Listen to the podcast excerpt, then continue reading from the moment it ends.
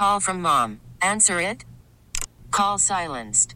Instacart knows nothing gets between you and the game. That's why they make ordering from your couch easy. Stock up today and get all your groceries for the week delivered in as fast as 30 minutes without missing a minute of the game. You have 47 new voicemails. Download the app to get free delivery on your first three orders while supplies last. Minimum $10 per order. Additional terms apply. You could spend the weekend doing the same old whatever, or you could conquer the weekend in the all-new Hyundai Santa Fe. Visit HyundaiUSA.com for more details. Hyundai, there's joy in every journey. The lights are out. Curry gets it. The lights go out. The game is over, and we're here to pick up the pieces. This is Warriors Wrap Up on 95.7 The Game. And the Golden State Warriors have recaptured home court in the NBA Finals with a stirring 107 97 win here at TD Garden. 43 points for Stephen Curry.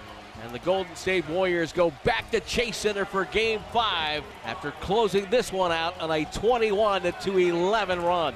Uh, and a stunned Boston crowd. They were here to celebrate 3 1, but now have to wonder what's going to happen when they come back for game six.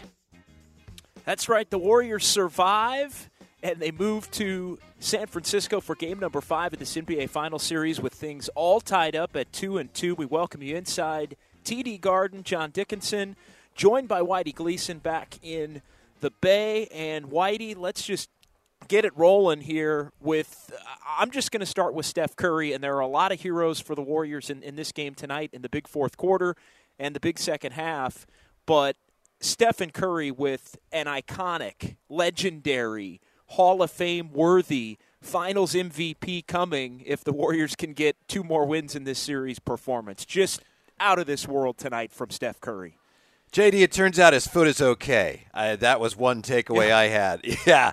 Uh, funny you mentioned that about the MVP award because I had in my notes in the third quarter or so, I said the way he's playing, he may win the MVP no matter who wins this series. But you're right.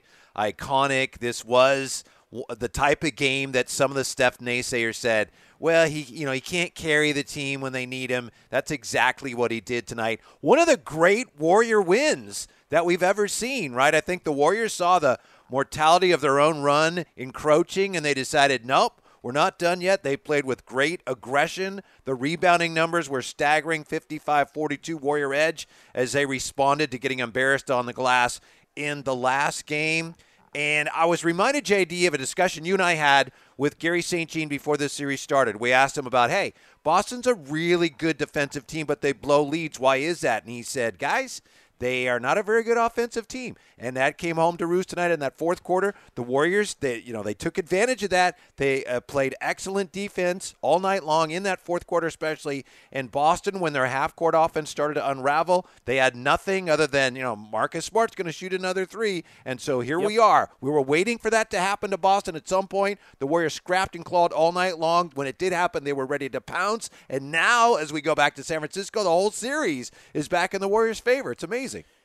Yeah, the Warriors were trailing by five, right around the seven eight minute mark, and they able to they are able to close the game from that point. What twenty one to six, and the Warriors end wow. up uh, winning this one by the final of 107 to ninety seven, fifty eight to 43 for the Warriors in the second half, 28 to 19 in the fourth quarter. So they weren't as dominant in the third quarter as they had been in the first three games of this series, Whitey, but in the fourth quarter, they have their most dominant performance of the series, and that winds up being enough to knot it up at two and two. Eight eight eight nine five seven nine five seven zero, triple eight nine five seven. 9570 John Dickinson and Whitey Gleason. We are with you for the next three hours, and we want to hear from you as I am in Boston at TD Garden, where the Warriors have evened this thing up. We'll hear from Steve Kerr. We'll hear from Klay Thompson.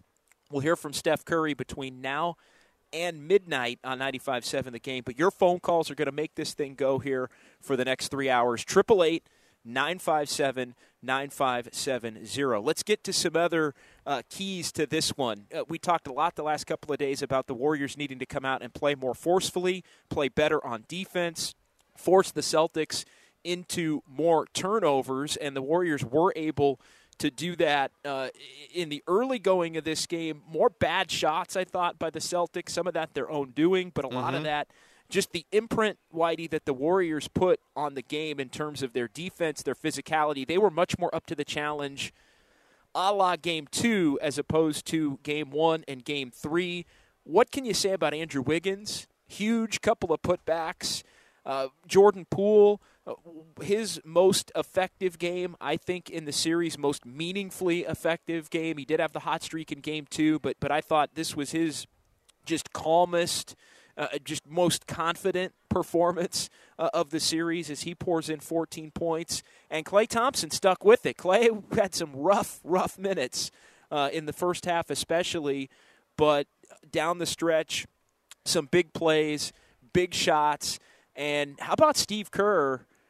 Benching Draymond Green. Now, I know he did say in the post-game press conference it was all part of the plan to go to Looney, and then Looney wound up staying in the game a little bit longer than originally planned because he was playing so well.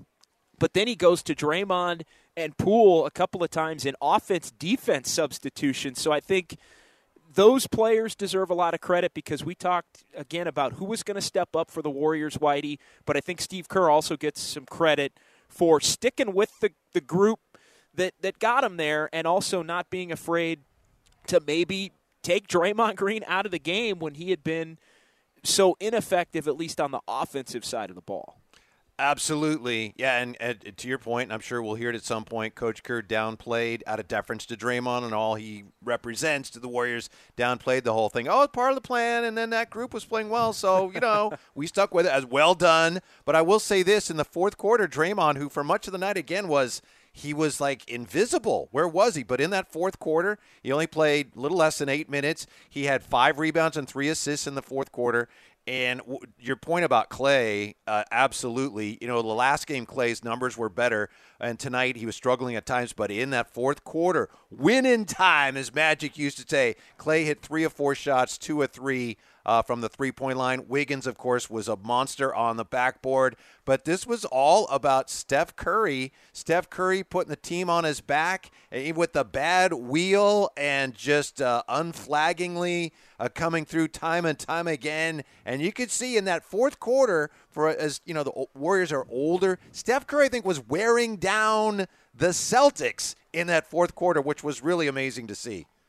Yeah, and a note from ESPN Stats and Info Curry, 43 points, 10 boards. Warriors win over the Celtics. At his age, 34 years and 88 days, second oldest player in finals history to have a 40 10 game. Only LeBron James, who did it at, at 35 and, and 284 days in 2020 in the bubble, uh, has done that uh, at, at an older age than, than Steph Curry tonight. And he was just in command Yes, uh, you know, I know there were there was a lot of a lot of kind of joking about a couple of the the videos from from shoot around this morning. I was at shoot around and posted a couple videos to the the 95-7 the game account and Curry just locked in, knocking down every shot, no limp. And it was like, damn, he, he looks pretty good. Like, and you know, a lot of times all those videos look pretty good, but it it did feel like there was something a little bit different to Steph in terms of focus level, intensity, just refusal to, to let this team lose. So many big shots where the game could have gotten away from the Warriors and, and did get away from the Warriors in this building just two nights ago. Uh, it was one of the most impressive games uh, I think we've ever seen him play. I know that he's put up bigger numbers here or there, but given the magnitude of the game, and as you said, the way he really asserted his dominance and ran the game from the first quarter through the fourth quarter uh, without wearing down, without tiring. It, it was incredibly uh, impressive. And it's funny because I know we, we've had this legacy talk, and I've been uh, of the mind, as a lot of people have, that, you know what, Steph's legacy is what it is, and, and it's not going to change based on this series. But I, I came like tonight, uh, if anything, it's like, wow, for him to do that. We've seen him do some great things, never quite anything like this. Uh, so even win or lose this series, right now, of course, everything is like looking in the Warriors' favor as the series heads back home. So yeah, maybe he actually improves that incredible legacy uh, with the game he had tonight, unlike anything I think we've ever seen from Steph in the finals. without a doubt. I I mean, if he wins, if they win this series, and he continues on the path that he's been on, it, it absolutely is a legacy adder. It's a 4th championship. It's another championship uh, w- without Kevin Durant. He already had the one without Kevin Durant, uh, and and this I think would be his most dominant and impactful finals. Especially considering the circumstances, and that's not to say that he didn't play well in other finals. He played very Right. well in the 17 and Right. 18 finals. He played pretty well in the 15 finals as well, Mm-hmm. uh, and at, at at times, and was very much could have been the MVP of that series. So, yeah, you win this though the way that it is playing out. And look, it's only two two. The Warriors still have to win two games. They're no closer to the title at this point than the Celtics are. Although again, they do have the home court advantage, and and, and we'll see how things shake out uh, on Monday.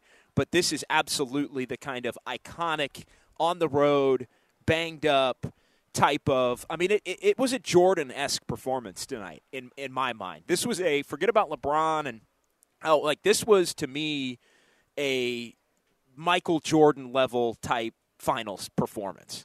Absolutely, it certainly was, and and the way the series is going now, not only do the Warriors have all the momentum going back home, but Boston now for the first time in this series, certainly not the first time in these playoffs, but all of a sudden they're looking around going, "Hey, what happened? We we kind of had that. We had a three-one lead right there, and we were home. What happened?" And that's been something they've been dealing with on and off throughout this postseason. First time in this series. I know they were disappointed with Game Two, but man, and this is one of the things I, we we talked about this. This is Boston. This is what happens to them. And the Warriors, as I said, they took full advantage of it tonight in that fourth quarter when the half-court Boston offense started to bog down. The Warriors pounced and just finished them off. 888-957-9570. Before we get to the calls, let's get to our handyman hero of the game, which brought to you by Handyman Heroes. Handyman Heroes, your one-stop shop for home repair and remodeling. Mention the game for a 10% discount on all labor. Visit www.handymanhero.es and uh, well, we've been talking about him for the last five minutes or so. The, the handyman hero of the game tonight is without a doubt uh, Wardell Stephen Curry. 43 points, 7 of 14 from three, 10 boards, 4 assists, and yeah, he leads the Warriors to victory 24 in the second half for Steph Curry in 40 minutes. So the Warriors able to bump his minutes up.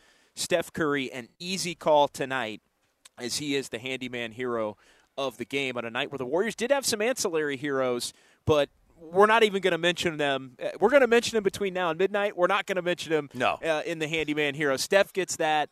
Uh, he he gets the handyman hero of the game uh, just unanimously and, and without comment uh, on any of the others. So that's brought to you by Handyman Heroes. Again, your one-stop shop for home repair and remodeling. All right, let's get to the phones. 888-957-9570. Full phone lines already. Uh, let's get it going with Mo Money in San Francisco. What's up, Mo Money? You're up first here on Warriors Wrap Up. Hey, hey, how you guys doing? I'm stoked because I had called you a few days back, and I had said that at least we're going to go back to uh, Boston, at least take one of two. Now the ball is in our court, and I got a good feeling with the with the Will Power from the man up there that we are going to take this party to Market Street. And someone said on the radio station that they were going to join me, and I want to call out all those haters that said that Steve Kerr cannot coach. I don't know what Huh. they're seeing. I don't know what they're reading, but let me tell you something. Steve Kerr is one of the best coaches that has coached in the NBA. You guys, any? Uh, can you uh, give me some uh, answers to that, please? No doubt. I mean, he was a he was a top fifteen all time in the the seventy fifth anniversary list, right? I mean, it's and I know there some kind of laughed about that, but no, look, he's well thought of as a as a quality head coach and a quality playoff head coach. You don't win three championships and make it to five straight finals. I don't care how much talent you have if you're not a, a hell of a coach. And I think tonight, for all of the chatter about do you play the young guys? Do you dig deeper into the rotation? I think doubling down on the guys that got you here and, and the veterans for the most part, I think was a, a winning combination. And going back to Kevon Looney, even though he didn't start Kevon Looney, we hadn't talked about that change yet Right. didn't really didn't really affect anything in a positive light. Uh, Otto Porter only played 14 minutes, but Steve Kerr able to, even with Looney not starting, play him 28 minutes and then acknowledge after the game in the post-game press conference that he probably should have played him more in game three and it was a mistake but it was a correctable mistake on his part and he was able to to go to Looney who was one of the the other many heroes for the Warriors on this night.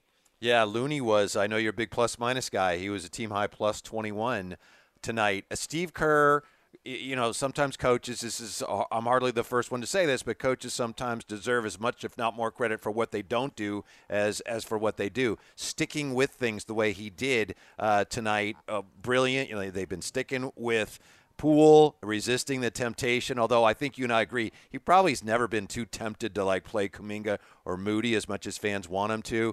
Um, the the starting change didn't really do much, but it, it, didn't really matter. And then really though, I mean, just benching Draymond when they did, that, that's not an easy thing to do. It was the right thing to do. If you watch the game, you realize, huh, when Draymond was resting, getting his normal rest, they're playing well without him. But to actually do that in a finals game. Um, that takes not only courage, but it just takes a coach who has a ton of confidence in knowing his team, as Steve Kerr does uh, so well. I thought last game he made a lot of changes, and I think people thought they weren't playing well because of the changes. I think it was more the changes were made because they weren't playing well. He was looking for answers that didn't come, uh, but great job by Steve Kerr tonight. Let's get to Paul and Martinez next here on Warriors Wrap Up. Hey, Paul. Oh, hey, JD, can you hear me, man? Loud and clear, Paul. What's on your mind, brother? Oh, uh, I just want to give a shout out to you, JD, because after the game one loss, you know everybody's talking, and you were like the only analyst that that kind of brought up my hopes. I just want to give a shout out to you, man, because your basketball analysis is, you know, on point. And uh, Whitey, you know, this duo is awesome.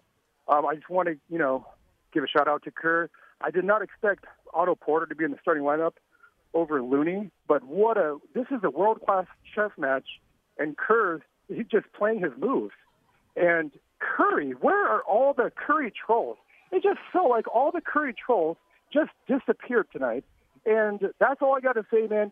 Uh, JD, Whitey, man, uh, have fun in Boston tonight. Be safe. Uh, go Dubs.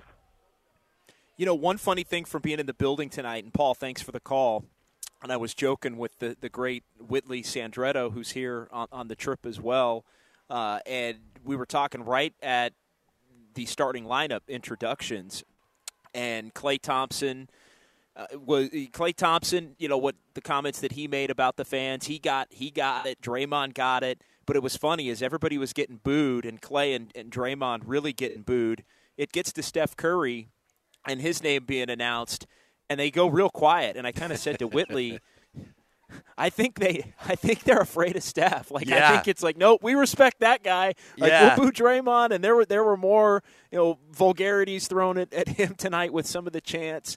Maybe not quite as frequent as the game on Wednesday. They had a couple of new ones tonight as well, but it was almost as if, hey, we're going to boo those guys and we're going to really let them have it. But but 30, no, we respect him. We're, we're it, it just totally let up when he got announced, and I thought, hmm, uh, they're they're a little afraid of what maybe he could do in this game tonight. JD, to what extent in the fourth quarter, when things started really unraveling for the Celtics, and it became apparent that oh they're going to lose, to what extent did the fans? Uh, frustration, well, anger turned from boo, Draymond this and that to boo, our team's terrible tonight. No, and uh, you know what? It's funny you mentioned that. I it, it really didn't. It really didn't in in the building here. I, I do think it's it's a knowledgeable fan base, and I think they know the limitations of their team, and I think they could see it as they've seen it in some of these other games here. I I would put this game in a little bit of a different category, though. I, I don't think the Celtics played all that well for most of the game in, in comparison to to some of those other games where they had opportunities. Like I, I just thought, you know, yeah, the turnovers were there. They took some quick shots. Uh, I thought the Warriors again defense and force had played a, a role in it, but I, I didn't get the feeling tonight that this was a game that the Celtics blew. I, I think you know at times they they could have been down bigger than they were. I think at times maybe they could have delivered a, a pretty significant gut punch to the Warriors to, to maybe get them down uh, in in double digits, which they never did. The Celtics never led by, by more than seven. I think if they had been able to get it up into double digits, it, this might have been a, a, different outcome tonight. But they never quite were able to, and, and every time they almost pushed it up there, they turn it over, they take a bad mm-hmm. shot, something wouldn't go their way. The Warriors would hit a three. I thought the Warriors really did a nice job of stabilizing tonight. But I, I view this game in a little bit of a different category. I just I just think they didn't play well, and, and the Warriors gritted it out, and Steph Curry was an all time legend. 43 points in the second half for the Celtics. I know the Warrior defense had a ton to do with that on a night when they really knew they were going to have to bring the defense. And this was, I think, their – maybe their best defensive effort. I know game two they just dominated, but given again the stakes and the fact that you're behind in the fourth quarter and had to make a stand, one of the more impressive uh, defensive games for the Warriors in this postseason tonight. Dre and Lamore, 888 957 9570. Hey, Dre. Hey, JD. Hey, Whitey. Hey. Wow, that was a heck of a game. You know what? The Celtics, that first half, they played the whole game. They played good. The better team won. Uh, I'm going to give love to Curry, but first I just got to do a shout out to Wiggins. Wiggins was two way Wigs tonight. He was hitting the boards hard. He was playing defense. I, I I thought I counted 19. I guess he had 17 rebounds. That was 16. Big. 16 officially. 16. Wow. I mean, it, he was getting them when it counted when the game was on the line, he was up there. He was putting them back. You know, mm-hmm. it yes. wasn't just a rebound here. Yeah. Hey, now, now, now, Curry, guys, that was the best performance I think I've ever seen him, and I've been watching him since he got there. And um, he doesn't get that Jamal Crawford love. I I could have swore he was yelling at the referees. I could have swore he should have had at least four or five four pointers. I mean, do you guys agree with that or not? I, I don't know about four or five, but there was the one that, that I think was was pretty blatant that he didn't get the call on in the, in the second half. Yeah. Yeah, that that one was the one that I know a lot of people were up in arms about. That was the one that I thought was was pretty blatantly a, a missed call. I, I I thought at times, you know, you could you could average this one out and say maybe the Celtics got a little bit of a whistle advantage in, in this game, which I know a lot of people were anticipating that it would go the other way. I thought it was more evenly officiated, though, than I think a lot of the Warriors fans were thinking, especially as the Warriors got down at, at different points in this game. I, I would chalk it up at this point to. I think game two, the Warriors got the benefit of the whistle. Game three, I think the Celtics clearly did. I think I think game one and game four really have been more even than maybe maybe either fan base would want to, to give credit for, but that was a, a blatant miss on that on that three that should have been a four. Yeah, and and and you're right uh, about uh, Andrew Wiggins, uh, Dre, and Lamore at 43 minutes tonight, and you know in some ways it some ways Wiggins puts up numbers and you feel like, you know, he didn't really yeah, the numbers are okay, but he didn't really play that well. And tonight he played if anything better than than the number 17 points, but of course, 16 freaking rebounds on a night when the Warriors, it was incumbent upon them to do something to try to match Boston's athleticism. 3 games in, we were all saying, "Wow, Boston is much more athletic. What's the where answer? Maybe it's going to have to be Wiggins." And he responded tonight with those 16 rebounds including uh, the the putbacks uh, in uh, the second half, which were crucial crucial to the victory tonight. Yeah, if you're just looking around the, the box score, Curry legendary, Wiggins really good. I thought this was Jordan Poole's best game of the series. Nemanja Bjelica didn't do much in, in the box score, but there were a couple of plays where again, he held his own on Tatum, and, and Tatum's just inability to finish. The Warriors really challenged him. And the turnovers, again, six more turnovers for Jayson Tatum. The Warriors did a mm-hmm. much better job, I think, challenging him, making life difficult for him, and really making him a, a volume shooter without having enough assists to be able to impact the game in other ways. I think this was the, the best job that the Warriors had done against Jayson Tatum in any of the games in the series. I know minus 36 in game two. You might be saying, what the hell are you talking about, JD? But I mean, that game was kind of over no matter what for different ways. But tonight, I thought it was, you know, the Warriors did a much better job challenging at the rim. And, and when the Celtics were attacking the basket, two and three defenders collapsing, and it did lead to some open threes. But the Celtics, who who knocked down a decent percentage from three, did go cold uh, as the game wore on, and the Warriors able to to walk out of here with the win.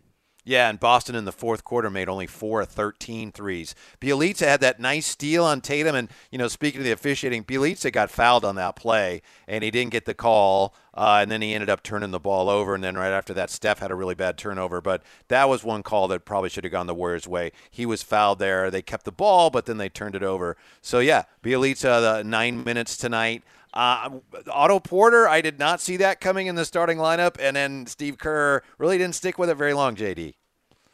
No, he, and he went back to it in the second half. I, it, Otto Porter was one of the scenarios we talked about. I think Guru and I talked about all of them today uh, on the on the twelve to three show. I know you were in for dibs with with Willard uh, because he wanted to see Goo, wanted to see Kuminga. I said, you know what? I think I think I, I, gave him Poole, Porter, and Peyton as all three that would be more likely than than Kuminga. I, I thought, um, but yeah, I, I, just could see Steve Kerr wanting maybe more shooting out mm-hmm. there at the beginning to try and open up the floor a little bit. But uh, it yeah didn't really have much of a a, a positive or really a, a negative impact, and and he even in not starting Kevon Looney still got Kevon Looney a lot of minutes, which I think was pretty impactful on the way this thing played out. So we'll keep it rolling here. 888 957 9570. Uh, full phone lines. Philmo Mike next. What's up, Philmo? Philmo. Hey, what's up, y'all? Uh, great win, of course. Uh, hey, hey, hey, JD, is it is it is it humid and hot in uh in Boston? It cooled down a little bit this evening. It it did. It was it was earlier in the day, but there was a little bit of a breeze coming in off the off the water tonight, so it was cooling down a little bit tonight. Okay. Well, y'all y'all sounding great today. Both of y'all got great chemistry. You feel me? Willard and Whitey, I kind of like that. I like that a little bit more than Willard and Diz. I ain't gonna lie. I'm gonna keep it real, Whitey. I'm gonna let them know. But anyway, uh, hey, uh, Kerr, man, he could coach, man. Couple of times, of course, with the Draymond thing, he took Draymond out. You know, he had to take him out. You know, at the time, Draymond wasn't playing. I guess he wasn't playing well. He ended the game with four steals, uh, I think nine points and eight rebounds. But you know, it is what it is. He took he took Klay out at a time when Klay didn't want to go out. And I think Kerr does this on purpose.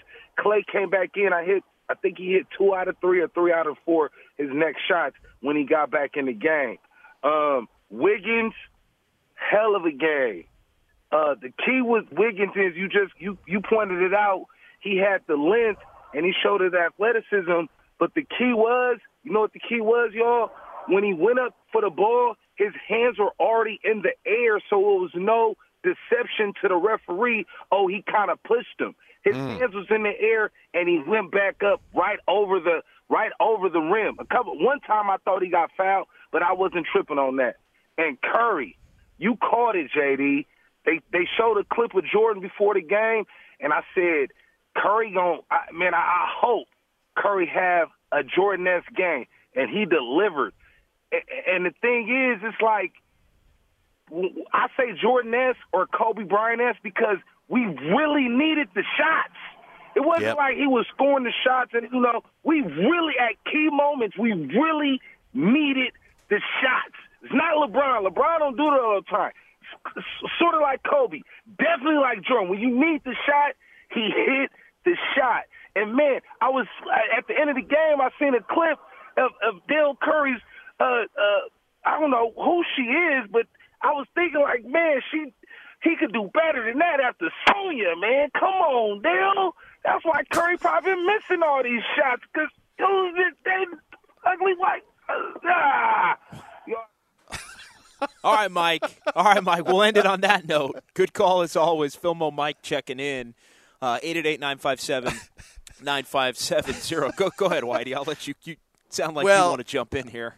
I just want to say, as far as your comment, which was dead on, you know, there are, there may be some people listening who's like, I know who Michael Jordan was. I didn't see him a lot. I know he was great, but you know, to say Jordan-esque, that is about, you know, that's such a huge compliment. And I know most people know that, but for those some people who are like, I don't really know Michael Jordan. I saw Last Dance, but it's right. It's dead on, and that's saying just it's a monumental compliment for Curry, and it's right on the money. You know, he's typically he doesn't play that way, but to show that, all right, I'll do what we need done. And tonight, that's what we needed from me, and he delivered that like Michael Jordan when the team, to Philmo's point, when they needed it the most. That's why I say he did tonight what some of the naysayers say, well, you know, Jordan did that. Curry's a good shooter, but he can't really do that. And tonight he did it, and I got a feeling he's not done yet. No, and uh, you look at it, and if any one or two of those shots in some of those moments don't go in, I think we're talking about a different outcome. I Yeah. mean, it, it because they were. It, there were a number of different points in the game where one's going up, and I'm thinking, and they all looked online, and I'm thinking, wow, these these are going in. But if they don't, it's exa- you know the crowd's more into the game. The Celtics are, are able to maybe get out and transition a little bit when they were struggling more than they had in some of these other games in their half court offense. But every time he hit it, I, I keep kind of going back to the crowd here in Boston. Very, very boisterous crowd, edgy crowd, but also a knowledgeable crowd. And I think they kind of knew they were in the presence of, of something special maybe happening that was gonna was gonna wind up sending them home unhappy and potentially sending them to a point where the next time they're playing in this building six nights from tonight, the Warriors are, are looking at, at maybe having a shot to win the NBA championship. Mm-hmm. Yeah, and Filmo also made a good point about Draymond, which I know we, we talked about earlier. You know, overall he was struggling, but he actually did some really important things in, in his limited minutes in the fourth quarter. Uh, and for the game, he ended up only had two points, but he had uh, Draymond had nine rebounds and eight assists, so he was contributing something. Even though, again, and I don't know what's wrong with Draymond, you know. And I watched him tonight because I said today, I don't know, maybe he's hurt, and he's mo- he doesn't look like he's hurt. He just, for whatever reason, hadn't been playing well, but at least he responded uh, to the benching. I would say he contributed in that fourth quarter. Again, the Warriors needed everything they got from everybody tonight. But as far as why Draymond hasn't been playing better, I have no idea at this point, JD. The, the 209 on the Xfinity mobile text line, I've never seen Curry so emotional. He was pumping adrenaline tonight. That that's Mhm. a great point and something that we hadn't touched on yet here in the, in the first half hour plus. Multiple times tonight, Curry showing the emotion, yelling, just just making sure everybody knew that he knew how much that it meant to him. Uh, we see it a lot in the moments where it's kind of party time and the Warriors are blowing teams Right. out. We haven't quite seen it as much in the in the heat of a true battle like a game like tonight was. This this wasn't dancing. This was pounding his chest Yes. and roaring and flexing. Yeah, that's that's what tonight was. No, no, no question about it. So good call there. Good text from the 209. 888-957-9570. Idris and Hayward is up next here as we go an hour commercial free to begin Warriors wrap up during the finals here at 95.7 the game. What's up, Idris? I was literally at work, working and watching the game, and it seemed like I only saw it when the Warriors were making poor mistakes. I couldn't see the box score, and then I got to watch the fourth quarter, and I saw my favorite player in the last ten years, Steph Curry, do what all the haters. Just, mm-hmm. Oh, I can't wait for Skip Bayless. I can't wait. Mm-hmm. what he has to say. But anyways, Steph Curry put it on his back. Wiggins, oh, yo, Jaylen Brown. Oh my good. I didn't realize Boston was this good. To be honest, I actually got it to my hat up to Boston in a loss because the Warriors better know this. This is just getting started. But we have to win the next game. Curry needed this. He made a statement, a loud statement. And as a basketball fan, I'm loving it. As a Warriors fan, I'm, I'm growing gray hairs. Love y'all. Keep doing what y'all do. Take care. Yeah, appreciate it, Idris. 888-957-9570. Uh, Idris's line open there. A couple of notes here. And the Warriors, again, the Warriors and Celtics, back and forth they go in this series. Boston, Golden State. Boston, Golden State. Uh, neither team has lost two games in a row at any point in the postseason. And so at some point, uh, you figure that's going to have to give. Obviously, we've pointed out a couple of times the Celtics don't. The Celtics can win the title uh, and and not win two in a row. So the Warriors now could could still lose.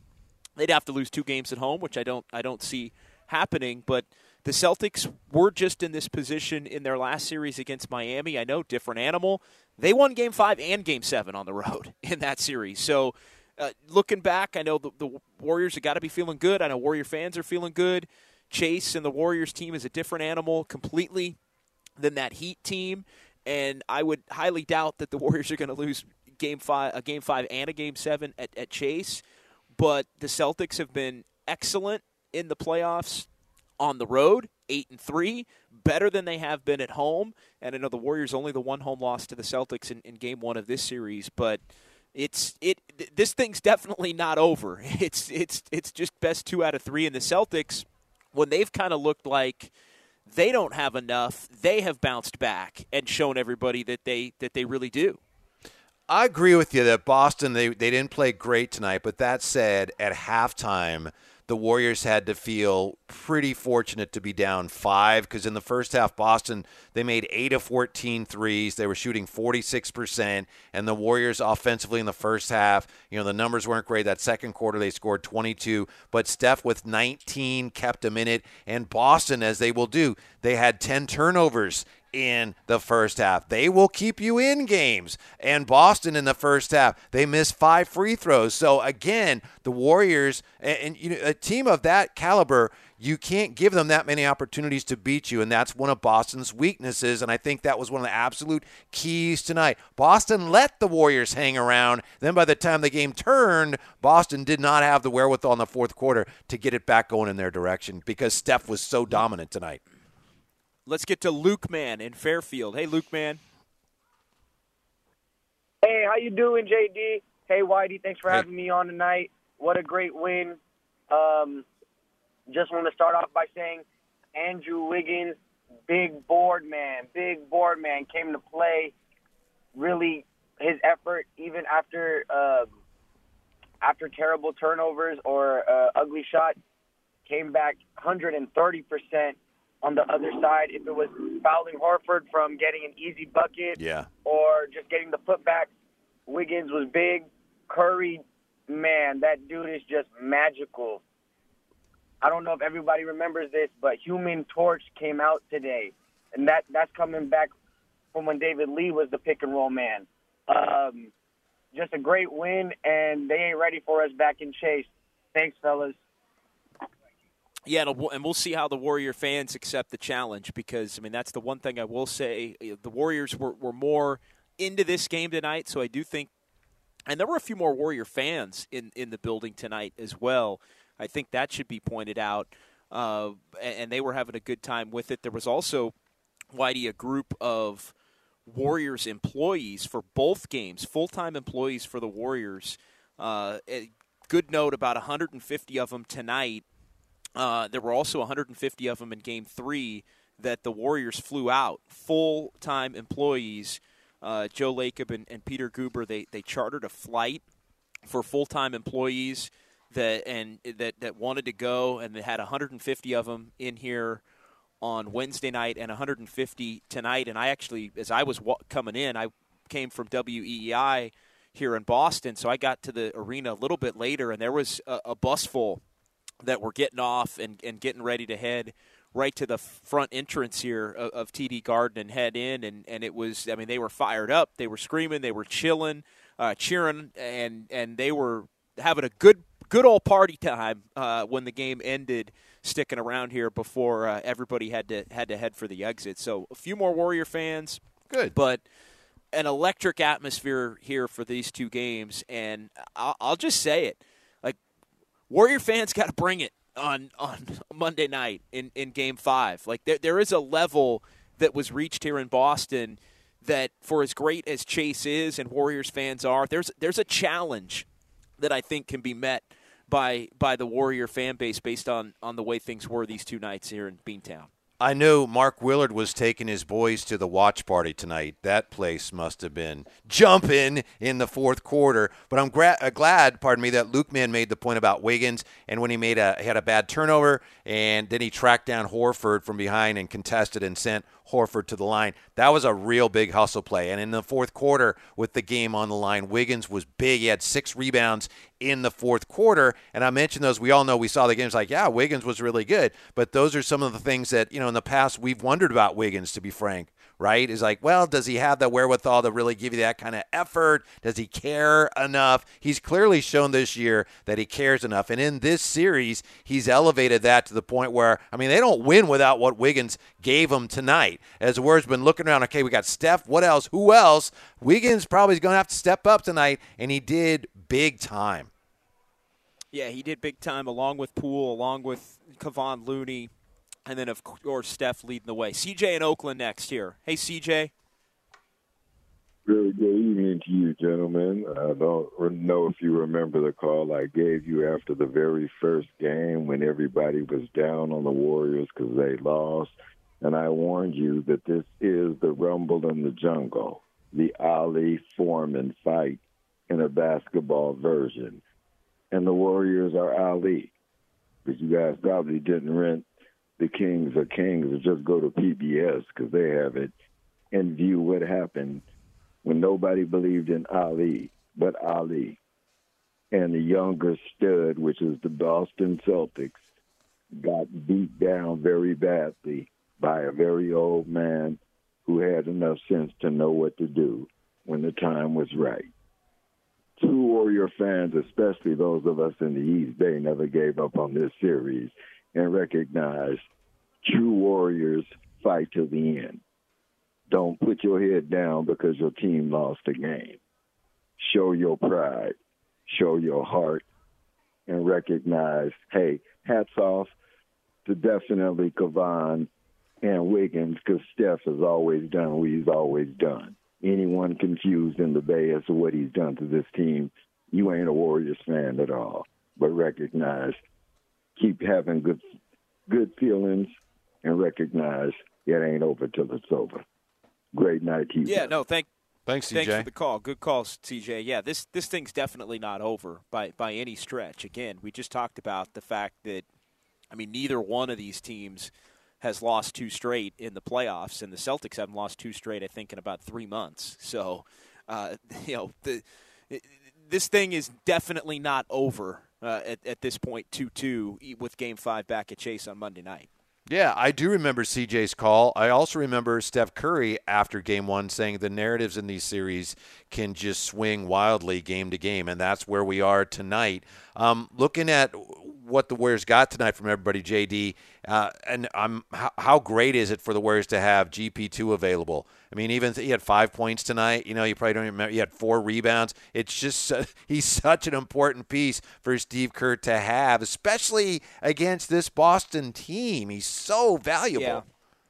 He is, and especially with with Iguodala. Uh, mm-hmm. Available, but but not playing uh, in in this one, and so I think Payton's just a better matchup, and we've seen the Warriors these last two games.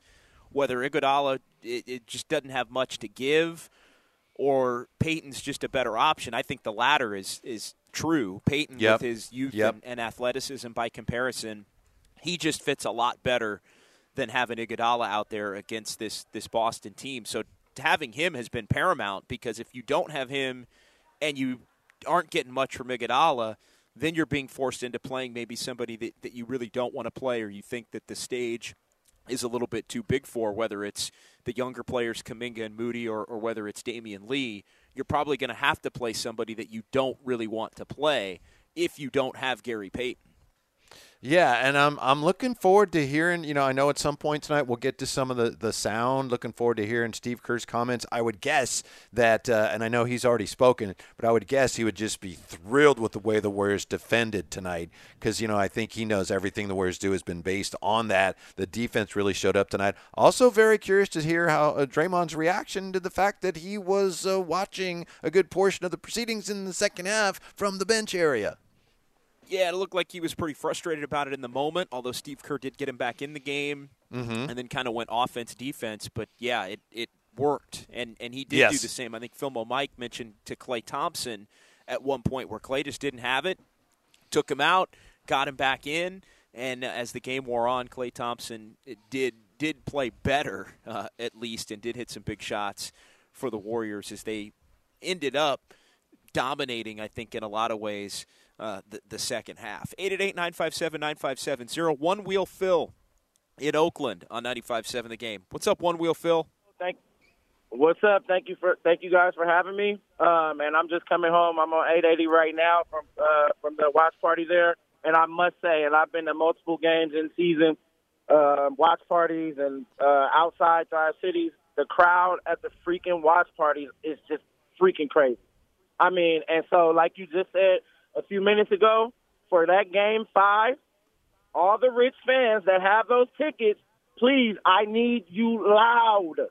Not just when we're doing good and when we're up by 18. We need you guys loud. And one more thing I want to say is Steph Curry, um, when he when he's beating his chest like that and just ah, just you can feel the beast in him. We love that, and I think that's exactly what we needed tonight. Go Dubs, Dubs in, in seven still, but we got this. Let's go. All right. So Phil, Phil says Dubs in seven. Whitey, did I hear that right? Dubs in seven. I think he did. Yeah, I think he did. All right. So it, it, we talked about it a little bit today. This, this series to me has the feel of, and I, I thought the Warriors were going to figure out a way to pull out tonight. Uh, and it, it feels to me like Warriors tonight, Warriors, I think Monday night, Boston comes back here and ties it, and then the Warriors end up pulling out a game seven. And wow, what what an epic, epic ending to this series uh, that would be. I know originally I had Warriors in six as my prediction, so I'll, I'll stick with it. I don't like to Right. totally change predictions. I'll it, it'll count as a wrong if it goes seven, but I kind of feel like I'm going to be wrong on that, and it's going to wind up being a uh, a game seven on on Father's Day Sunday over a chase. Yeah, happy Father's Day. You know, um, in some ways, Steph Curry tonight, it was almost a response to some of the, well, he's only got one ring. I know in Boston, some people have been saying that. He's only really got the one ring. And this That's was, uh, yeah, I know. I know it is. And, you know, that's that's part of, you know, Boston fans or, you know, it's just part of the uh, trash talk that they're engaging in. But Steph had a, definitely had a response for that tonight because this was. Um, this was uh, uber elite. This this was as good as anything Kevin Durant's done in the finals. Absolutely, Joe in San Jose. You're next here on Warriors wrap up with JD and Whitey. What's up, Joe? Uh, thanks, guys. Thanks for taking my call. I don't know why this win feel like a loss because it's scary that it has to take Curry 43 points for the Warriors to win. Uh, Jay, uh, Jayson Tatum can have a bad game and the Boston can still win, but the question is, how long can Steph Curry stay hot? That's the question I have. I I don't know why this feel like a loss. Thanks for taking my call. Well, it definitely doesn't feel like a loss to me. I, I think that the question that followed is is a fair one, and and look, but but all of the answer to that though is because the Celtics are good, like this, and I, I do sense and. I mean, tonight's not the night to come down Warrior fans road. I mean, it's a it's a party night. It's a happy night. Everybody should be feeling good about the fact that, that they can breathe easy and, and that the Warriors are not facing elimination on Monday at home. They're not going to have to play an elimination game uh, in this building as long as they can win on Monday night at home uh, in, in TD Garden here in, in Boston. They won't have to face that. So it it's a big time win. But I think where Warrior fans are, are struggling a little bit is they're just not used to the Warriors getting pushed to the level that this Celtics team has pushed them in all of the years that they've been good. Like this team is eh, look, a great team, the Warriors are. But this is not it's it's just not 15, 16, 17, 18 anymore. It's just not. Like it, they, they are going to struggle. They are going to lose. Other teams are going to play well against them. The Warriors are going to bounce back and and answer the bell. It's just I think it's okay that it's not the dominance of of past years. It it's part of the deal. It's just they're just not quite as good. They still may be champions, but they're not quite as good as some of these other teams that they've had over the years. And the gap, the disparity between the two teams is definitely less than it's been in, in a lot of these series. I don't think Warrior fans are as accustomed as they've had to be so far in this series to seeing the Warriors in the finals adjust as much as they've had to to the opponent. Tonight, the Warriors, and they won the game by 10, they had 20 assists. We've talked about this. The assist numbers have been down because they've had to change their half court approach to deal with Boston and the pressure they put on the ball. So rather than initiating things with passes, it's been Steph in the pick. That, that's how many of their um, possessions now start with Steph in the pick and roll. That's an adjustment. That's the Warriors going, we have to change up what we do. And sometimes that could be a sign of weakness. But in this case, the Warriors are making the most of it. As far as, you know, how long can Steph keep doing that? How long can he keep getting attacked in the pick and roll on defense and then run the pick and roll on offense? Well, he's only got to do it a couple more times, right, JD? And he's got some time to rest now between games. That's right. No doubt. Bill and Campbell on 95.7 the game. Hey, Bill. Hey, JD Whitey. Uh, I really like your show. Uh, listen to it all the time.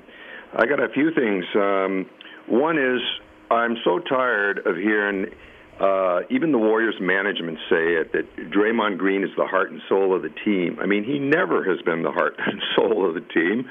Curry, without a doubt, is the heart and soul of the team. And I, I think they I'm a psychotherapist. I, I think they enable Draymond Green's behavior a lot. And personally, I don't like it. Um, I think they're a better team when they're playing straight up basketball than trying to appease him. I was glad to see his butt on the bench. Um, I agree with you a lot that Payton is definitely a better choice than Iguodala. Where I disagree with you is I thought this was for sure going to be seven games because I watched Boston during the year. Um, and secondly, I want to see Kuminga in there. I mean, he's got athletic talent. He can run with these guys. I, I'd even give Moses Moody five minutes and see what he could do, and wear them down a bit because the Warriors are, to me, being worn down constantly by the Celtics. Played a great game tonight we're able to pull it out. But let's get those two young guys. I mean, Kuminga had 18 in, in one of the games in the Western Conference. Give him five minutes. Maybe he'll get, you know, seven or eight points. Keep him in for a while. what do you think? Call, Bill. Thank yeah, you, Bill. no, thanks for thanks for thanks for the call, Bill. I, I think the the question becomes if you're going to play Kuminga, who's not going to play, and the rotation's already tight enough as it is.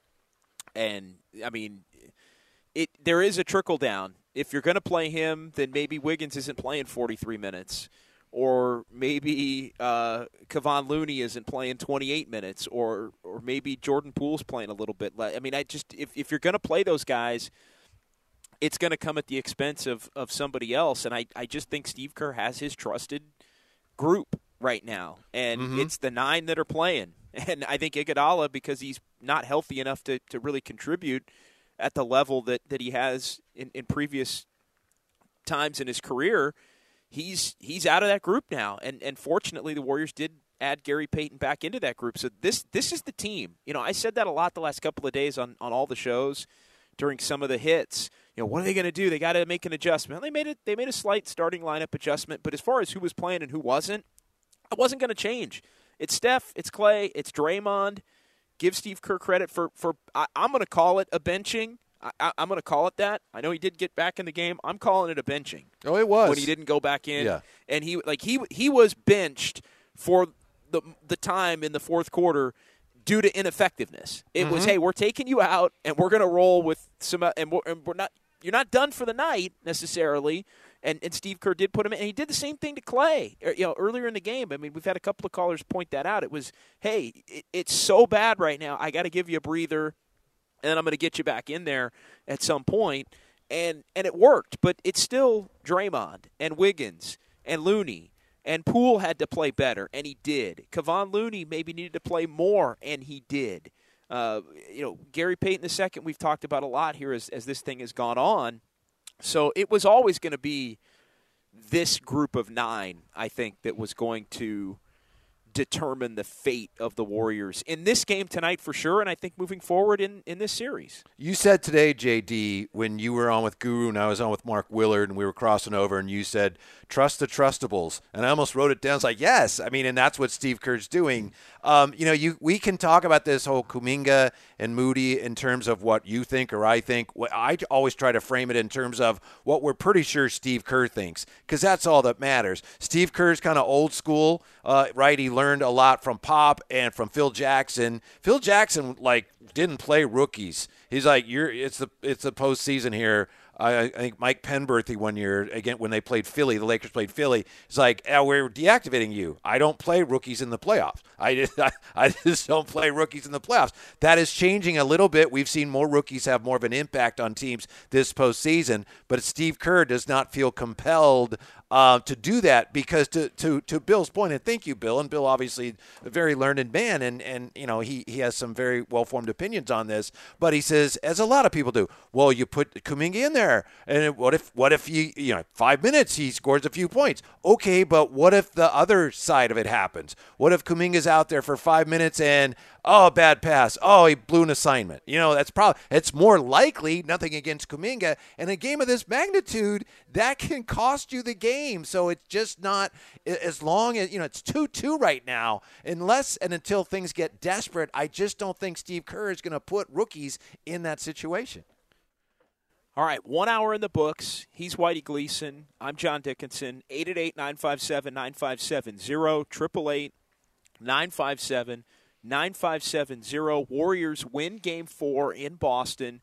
107 97. Big fourth quarter, 28 19 dubs in the fourth, 58 43 dubs in the second half, and a legendary finals performance from Stephen Curry 43 points, 10 boards, knocks down 7 3. Series is tied at 2 with game number five to be played at Chase on Monday night. We'll come back. Uh, more of your phone calls. We'll get to the Xfinity mobile text line. We'll also hear from Steve Kerr and Klay Thompson and everybody following this win. And you'll hear it all right here on 95.7 The Game. Worried about letting someone else pick out the perfect avocado for your perfect impress them on the third date guacamole? Well, good thing Instacart shoppers are as picky as you are. They find ripe avocados like it's their guac on the line. They are milk expiration date detectives. They bag eggs like the 12 precious pieces of cargo they are. So let Instacart shoppers overthink your groceries so that you can overthink what you'll wear on that third date. Download the Instacart app to get free delivery on your first three orders while supplies last. Minimum $10 per order, additional term supply. I'm Sandra, and I'm just the professional your small business was looking for. But you didn't hire me because you didn't use LinkedIn jobs. LinkedIn has professionals you can't find anywhere else, including those who aren't actively looking for a new job but might be open to the perfect role, like me. In a given month, over 70% of LinkedIn users don't visit other leading job sites. So if you're not looking on LinkedIn, you'll miss out on great candidates like Sandra. Start hiring professionals like a professional. Post your free job on LinkedIn.com slash recommend today. Okay, picture this. It's Friday afternoon when a thought hits you. I can waste another weekend doing the same old whatever, or I can conquer it. I can hop into my all-new Hyundai Santa Fe and hit the road. Any road. The steeper the better. Because my all-new Santa Fe is available with HTRAC all-wheel drive so I can hit the trail without a worry in the world. Heck, with three rows and best-in-class rear cargo space, I can pack the whole family in with all our gear. We've got available dual wireless charging for our phones so we'll never lose touch with civilization and we won't lose touch with the primordial power of Mother Earth. So which is it? Waste the weekend or do something a little more epic? And conquer it in the all-new Hyundai Santa Fe. Visit HyundaiUSA.com or call 562 for more details. Hyundai, there's joy in every journey.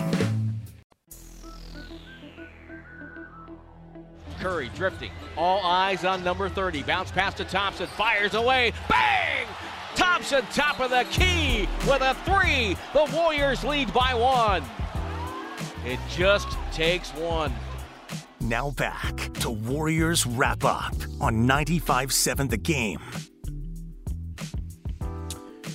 95 94 Warriors at that point, and the Warriors would go on 11 3 run immediately with Draymond Green out of the game as Steve Kerr took him out. Dubs were trailing 91 86. He did wind up back in the game, some offense, defense, and, and ended up finishing up the game.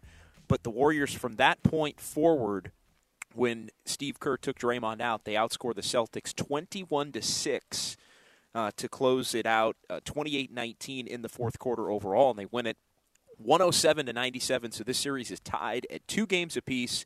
Uh, 888 957 9570.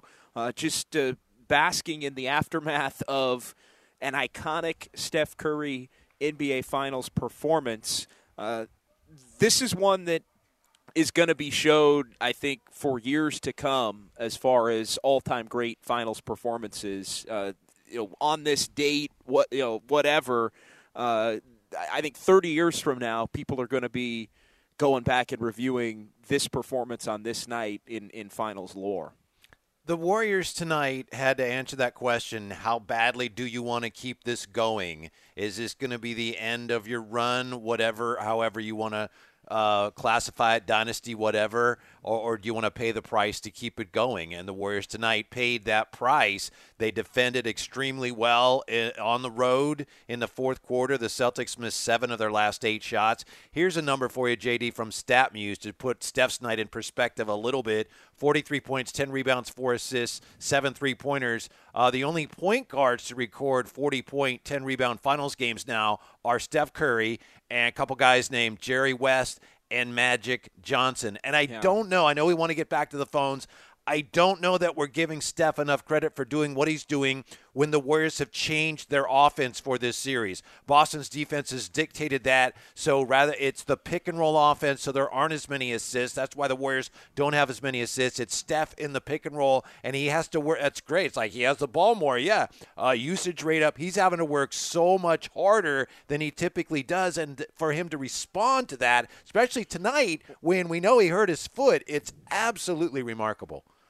It, it is, and I think it, it's what Steph wants, and I think it's what a lot of Warriors fans want. Is in the big moments, live or die with your best player, the future Hall of Famer Steph Curry, and the Warriors are are doing it in this series, and, and he's helping to carry them carry them to the point where they've got a shot to, to win this thing if they can take two of the next three games. So 888-957-9570. Let's get back to the phones here. Ricky is next Ricky. in Boston. What's going on, Ricky?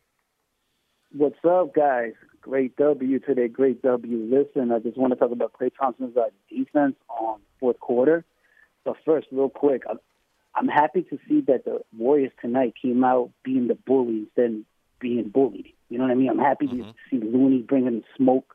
You know, they needed that that physical presence in the middle. You know, the last time I saw the Warriors bully anybody was the Dallas series. But tonight, I'm happy they did that. Klay's defense in the fourth quarter on Jaylen Brown was phenomenal, in my opinion. I mean, I don't think there, nobody's talking about that. I, I, I don't know, but I, Klay looks like he kind of figured out Jaylen Brown. I mean, he's making him work for those tough shots, and if it goes in, it goes in. I know Jaylen Brown had like this one tough shot on, on Klay, I think it was, and it went in. I'm like, ah, you know, hey, props to you, man. But yeah, man. Um, one more other thing, man. Steve Kerr, you know, he made a substitution I think it was like one minute and 50 seconds left in the first quarter. I think he had Payton, Poole, and Curry out there with, you know, against, you know, uh, Brown and uh, Tatum. And they had the lead. The Warriors had the lead. And then, end of the quarter, they lost. And I was like, oh, my God. He got away with one, man. Because if he keeps doing that substitution and leaves those guys out there with, you know, the Boston, you know, core out there, you're going to lose a couple. You're going to lose those quarters, man. All right, man. God bless. Let's go Warriors, man. Thank you. Yeah, appreciate the call. Uh, good stuff there. And yeah, Klay Thompson did a nice job. I think I think it's just the ebbs and flows of the of the series, though. There's going to be nights where where Jaylen Brown gets the better, and there's going to be nights where where maybe the Warriors defender gets the better. They made Brown and I think Tatum and Smart, while they all scored 23, 21, 18, and even Derrick White had 16 they all scored, but none of them shot it well. You know, Jaylen, right. none of them were fifty percent, and I think that's the big key for the Warriors in this one. And they all turned the ball over a lot as well. Tatum had the six turnovers. Derrick White had three turnovers. Brown and Smart had a couple of turnovers apiece. So the Warriors did a much better job of of making all three of them work, making their shots tougher. They did still hit some tough shots, but it just wasn't as clean as it had been for good chunks of game one, including the fourth quarter, and, and for all of really game three. We'll have to watch the game again, of course, which is part of the fun of these finals. But I thought in the fourth quarter, that's a great point by Ricky talking about Klay's defense. I thought in the fourth quarter, the Warriors did a good job in the half court of keeping Boston from breaking him down off the dribble, which has been a problem. And I know Boston still got out in transition a little bit, but that's different. In the half court, the Warriors were, were preventing that dribble penetration. So what you end up with a lot of um, you know, Tatum standing there, well, I might as well shoot a three. Or you know, Smart, it was like the end of the, the, the Heat series, JD, where they had that lead. They almost gave it back because Smart was like, "You guys ain't gonna shoot it. Yeah. Give it to me. I'll shoot a three. Clank, clank." So that was one of the keys to the win tonight. Big time. Uh, Ali in Oakland on 95.7 the game. Hey, Ali. Hey, I, What's uh, up, Ali? I just got to cover up a couple of things, man. Uh, especially with Bill. Uh, look, if you want to see a fancy dunk, then that's why we would have had Kuminga in there today. Huh? Hello? Yeah. Okay. Uh, now, I'm going to take it out to halftime. Right after halftime today, uh, especially when it came down to the last two minutes of, uh, uh, of the third quarter, Draymond was on the bench at that point. and it goes back to game one, where we were in the lead at that point in the fourth quarter, when we went offensive, and this is called a learned lesson, and that's uh, uh, this played a big role into why Draymond was on the bench. If you look back into game one, were in the league. okay. Now, I hope we don't get a lot of anti-Draymond fans out here. Okay, uh, and also this uh, uh, uh, also correlates to as fans uh, of Oracle and the Chase Center.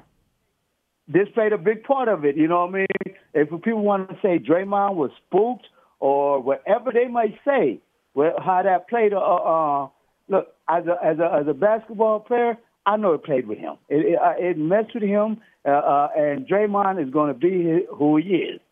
And I just hope we as fans here really understand the importance of Draymond, whether he scored two points, no points. His importance, whether he's on the bench, just knowing that he's there is enough to motivate me as a uh, as a player, whether I'm Draymond or whether I'm Klay, Steph, or Poole. Thank you, Ali. Yeah, just- good- JD, good there's just Ali. Yeah, go ahead, Whitey. there- there's no way around it. And Draymond ended up he had a productive fourth quarter, um, and this has nothing to do with you know Uh, it was he wasn't benched because he's yelling too much or because of his podcast. He was benched because he's been ineffective, and that's the thing. Ali said, you know, we know what Draymond is and how important he is to the team, but let's face it. I mean, three games in, it's been you know, even that game two, he was better, but he wasn't great, and he got into it with Jaylen Brown. But games one and three, he was really bad. So tonight, he was kind of like, where is he? So that's why Steve Kerr made the decision, and it has nothing to do with any disrespect for Draymond. It's just it's one of the puzzles of this series, and the Warriors have to be grateful uh, that they're they're even here when Draymond JD has not been like Draymond. Usually, you can count on some things from him in the biggest games, and again, fourth quarter tonight, he produced. He didn't score much tonight. He did have some assists and rebounds, but uh, first half is like, where's Draymond? What is going on? Because he's had a really bad series.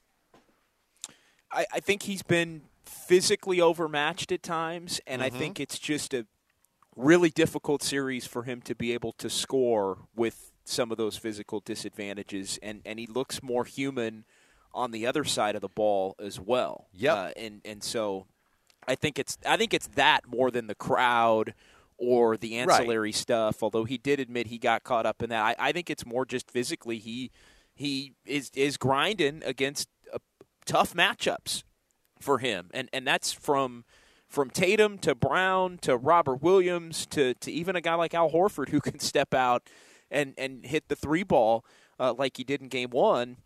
It's just a much more difficult matchup for for Draymond in this series, and that's why he struggled. Carlos and Alameda next here on Warriors wrap up. Hey, Carlos. Hey, how's it going, y'all? Uh, love the show.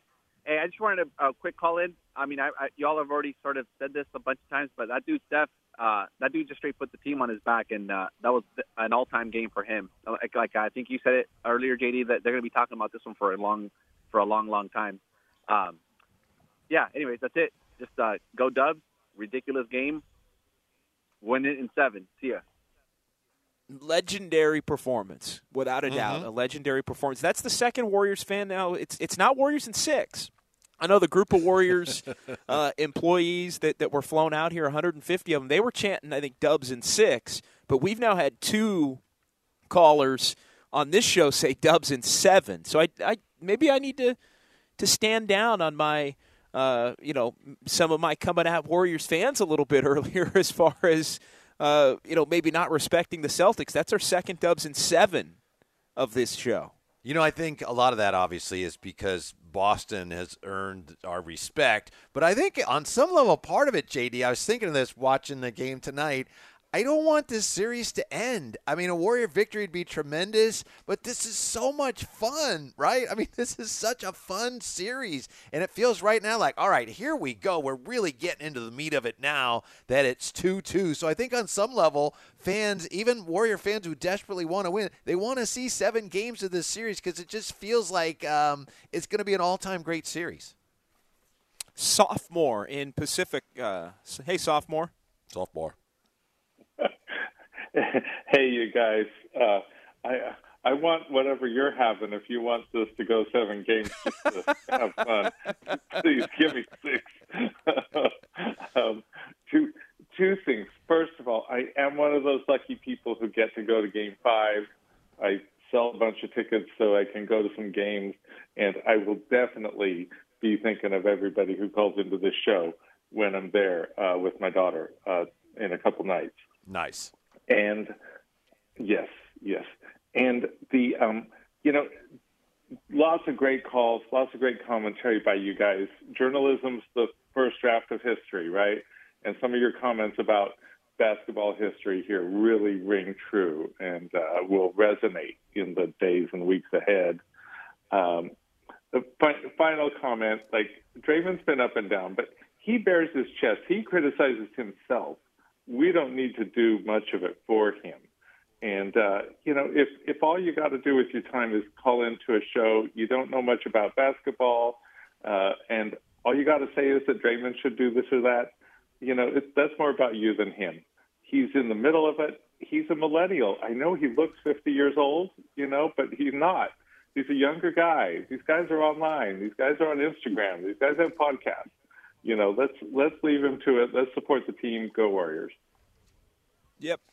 Thanks for the call, sophomore. I, I think well said. And yeah, look, when you win, nobody's nobody's talking about you know when you win it, it's it's just different i mean we we talked about this on wednesday when you lose you know if the warriors had lost tonight you know what what would what would the conversation be i mean we'd be talking about probably Draymond Green and even Klay Thompson uh, I, I think in, in ways that that we haven't quite been used to. But Steph Curry and Andrew Wiggins and Poole and and even Klay in the down the stretch there prevented it from happening. If they'd lost tonight, uh, we would have gotten at least sixty percent of the calls would have been they better play Kuminga. Well, I don't know why you don't play Kuminga. I bet you, but of, of course we don't have to worry about that. Uh, sophomore mentioned you know, putting tonight and what happened in historical perspective. Here's another one, which I think they had on at the very end after the game ended on the uh, broadcast, JD. Most finals wins last 50 years by a trio. We've got a tie now for most finals wins last 50 years by a trio. 19, we had uh, Manu Ginobili, Tony Parker, and Tim Duncan, and now they're tied tied with 19. The trio of Klay Thompson, Steph Curry, and Draymond Green. How about that? Wow. Wow. That's pretty incredible. And then with the Warriors, a couple of games left yeah. in this series, hopefully they'll be able to bump that number up to, to 21 and mm-hmm. get to that uh, fourth championship for the for the three of them together. 888-957-9570. Mike in San Jose next year on Warriors Wrap Up. Hey, Mike. Hey, how's it going? Um, I don't know if it was Magic or Bird or Phil Jackson who said in a seven game series, tells you the most is Game Four, because when it's two to one, it's either over at three one or we have a series, and we have a series. So that's that's one point I wanted to make. Another point I want to make is, is I'm really worried. I'm really worried because Boston has four really good shooters who are pretty reliable, and we only have one. And if you look at the Miami series, Steph Curry is the Jimmy Butler, and Butler went off in Game Six, and then they shut him down in Game Seven. And I'm worried that they're going to come out and they're going to shut Steph down in Game Five and dare everybody else to beat him. And I'm worried that we're not going to be able to do it. Well, if, if that happens, and they haven't been able to slow down Steph to, to this point in this series, they have been able to in a couple of fourth quarters, but not for the for the better part of, of games. Then the onus is going to be on Klay Thompson and Jordan Poole and others to to hit some shots at home uh, where they should be more comfortable and, and able to potentially come through. I think it's a an interesting comparison, the Steph to, to Jimmy Butler, with the way that, that these two series – have gone, talking about the Celtics last series in the East Finals against Miami and, and this NBA Finals series. Uh, I'll get your take on that. And it was Larry Bird. Uh, I know it, it, was Larry Bird who had the, the quote about game nice. fours, uh, always telling you the most uh, about the series. So some good knowledge there from, from Mike in San Jose. Yeah, you, you find out uh, in that pivot point uh, what you got in a series. Really, the, the, the most telling game of a series as things tend to either wind down or uh, some of the some of the tendencies of, of maybe how the, the back end of the series are going to go start to, to ring true a little bit. I hope this will uh, cheer up Mike a little bit. I know he's concerned, understand his point, but here's a difference. And I know, Mike, you know what you're talking about. You know the differences between Jimmy Butler and Steph Curry, but Boston can't stop Steph Curry the way they stopped Jimmy Butler. I mean, if Jimmy Butler ran the high pick and rolls like the Warriors are doing, if I'm Boston's like, I don't have to guard him out there. He can't hurt me out there. So you can run a pick and roll as high out as you want. The Warriors are doing that. You have to get on Steph because he has such incredible range. And so Boston still is struggling with that. How many times tonight you see Steph come off a screen and it's like, when, when is Robert Williams going to learn? He's got to get up there. Well, you know, it's really hard for those bigs. They're not used to be being out in that deep water. So it's really difficult for Boston to do to Steph what they did to Jimmy Butler. I think it's impossible. As long as Steph can hold up physically, because it's very demanding what he's doing, I don't think Boston can stop it. It is a matter of, you know, as they have success with their traps, then it's a then you got Steph out of a double team. Other players are going to have to take advantage of that because whereas you know if he passes out of that, you have a man advantage. So it can't be just him. But I really don't think that the Celtics can stop stop Steph the same way they stopped Jimmy Butler.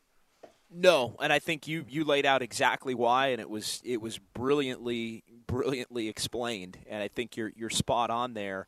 I wonder if we do start to see the Celtics attempt to maybe take the ball out of Curry's hands. I, I think that's one thing potentially they could have in their back pocket, but the risk of that is that you do allow others to get into a rhythm, and I think it also has the potential to allow Draymond Green to maybe right. get in a little bit more of a playmaking rhythm as well, right. which could be problematic. I can see with the Celtics and all the defenders they have why they've been reluctant to do that because so many te- and, and and even playing some some drop coverage, which at, at times just trying to I think mix it up a little bit and, and really try and take away others. But I, I wonder how long they're saving that for. You know, is it is it yeah. something that they would break out in a game five, or is that something where they would almost get to a game seven, you know, or an elimination game where they haven't done it yet, and then break it out in in key moments to almost as a surprise because one thing we know about the Warriors when when they've done when teams have gone to that, it has bothered the Warriors at times.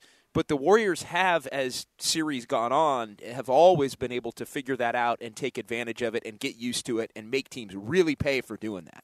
Yeah, I, I have a feeling whatever Boston has, uh, you know, in reserve here to stop Steph, we may see it, you know, in the next game. But it's a great point you raise. And also, if you're talking about what Dallas did during the regular season, you know, they didn't even do that much during the postseason because the point you made now, as I don't think was the case when Dallas did that to Steph in the regular season, you've got Draymond there. So the, the Warriors have an easy counter to that. Um, so, you know, that's not even really a, a, good option for the Celtics. I think they're just going to have to hope that Steph can't continue to make all those shots. They'll trap him hard, and they'll try. They'll try that way to get the ball uh, out of his hands. But so far, they just have not been able to do that. Let's get Charlie in New York uh, joining us here on 95.7 The Game. 888-957-9570. Hey, Charlie. Hey, evening, guys. Um, uh, it's like what, what time is it? One thirty in the morning. I just went out for a walk. This game was so stressful for me. um, uh, a couple of observations. Uh, the play, well, many plays of the game, but Klay Thompson's defense on Brown when they were up by five with about a minute to go and forced him out of bounds. I thought was yeah. great defensive play on Klay. Um, another observation. Um, it was the first time in the whole series, at least to me, that the Celtics looked tired in the fourth quarter. They they yes. just they looked gassed. Um, before the series started, uh, and I forget her name, but she it was one of these NBA shows, and she said that she thought that the Celtics would look fresher earlier in the series because of the momentum of of uh, getting through the beating Miami. But if this series goes long, then just as she said to watch out because she thinks that it will start to take its toll on the on the Celtics uh, in the latter part of the series. Um, uh, so that's just something because it was the first time where they just looked a step slow, and obviously this, the Warriors really pushed them tonight. Um, what other? Fine, I now listen off the phone. I'm not a conspiracy theorist, and I don't buy into the whole ref thing, uh, the official thing. I don't ever listen to any of that stuff it just seemed tonight that they were they missed more than a couple of calls on the Warriors. And again, I don't buy into it. I don't, but it just it just seemed like it, it was not a balanced game uh, uh, official call, and maybe that's just me. Um, anyway, guys, that's all I got. I'll, I'll uh, go back out for a walk and keep listening. Thanks, Charlie. Appreciate it. Uh, quick thought there, Whitey. We'll uh, I thought it was a great point. I, I made um, a similar point. That fourth quarter, it was remarkable that Steph Curry, with a bad foot, and he was just he got stronger and stronger. And Boston, for the first time in the series, to Charlie's point, I mean, they looked like they were wearing down. And it was like, well, wait a minute, I thought they were the young team, and I think a lot of that had to do with the way the Warriors defended them and the way Boston's defense. And we know we've talked about this a lot. The way it tends at times to bog down to the point where they look like, man, they don't know what they're doing. They missed seven of their last eight shots. Yeah, and now as this thing moves forward here, these final two or three games, however it goes, there are two days now in between, but there's also travel now in between with uh, game four in Boston, five in San Francisco, six back in Boston. If it goes seven, uh, game seven would be in San Francisco. So we've reached the alternating cities portion of the series as well, but now two days off in between each of the remaining three games if it goes the full seven. 888 957 9570. Anthony, Lou, Abe, we'll get to all of you coming up next. Warriors win it tonight. They beat the Celtics, uh, and they get it done 107 97. Series tied at two games apiece. You heard it right here on 95.7 The Game. This episode is brought to you by Progressive Insurance. Whether you love true crime or comedy, celebrity interviews or news, you call the shots on what's in your podcast queue. And guess what? Now you can call them on your auto insurance too with the Name Your Price tool from Progressive. It works just the way it sounds. You tell Progressive how much you want to pay for car insurance, and they'll show you coverage options that fit your budget. Get your quote today at progressive.com to join the over 28 million drivers who trust Progressive. Progressive Casualty Insurance Company and Affiliates. Price and coverage match limited by state law. Selling a little or a lot?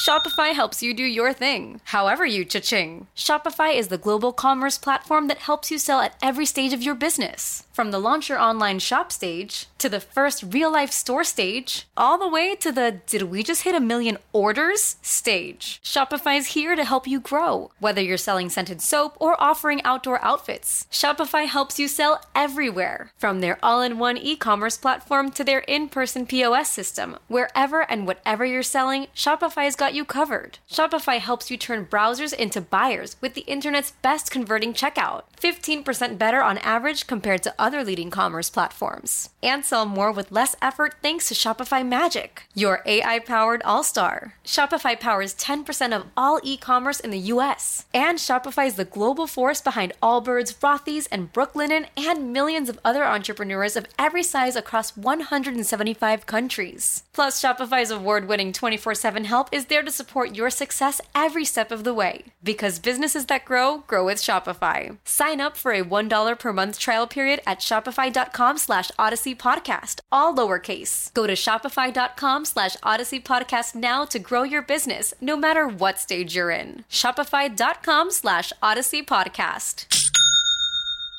We really need new phones. T-Mobile will cover the cost of four amazing new iPhone 15s, and each line is only $25 a month. New iPhone 15s? Only at T-Mobile get four iPhone 15s on us and four lines for 25 bucks per line per month with eligible trade-in when you switch.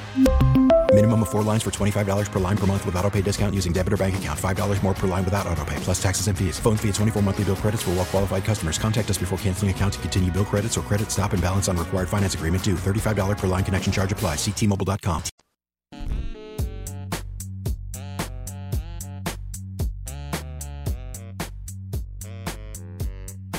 Wiggins will attack. Driving in, Euro steps, goes up and scored over Tatum. A beautiful move by Andrew Wiggins. Yeah, that crossover dribble right in the middle of the lane got Tatum to move backwards, so he had room to reach up and drop it over the rim. Now back to Warriors Wrap Up on 95 7 The Game. Warriors even the series. Huge night from Steph Curry. Some major contributions from Andrew Wiggins, Jordan Poole, Kevon Looney, among others.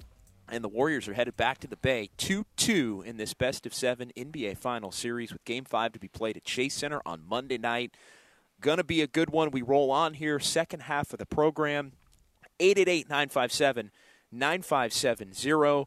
John Dickinson and Whitey Gleason. Whitey, what do you say we get back to the phones? We got a lot of people here that still want to talk to us uh, following this this big Warriors win. Yeah, I, I, hope we get to talk to that guy in Oakland at some point, JD.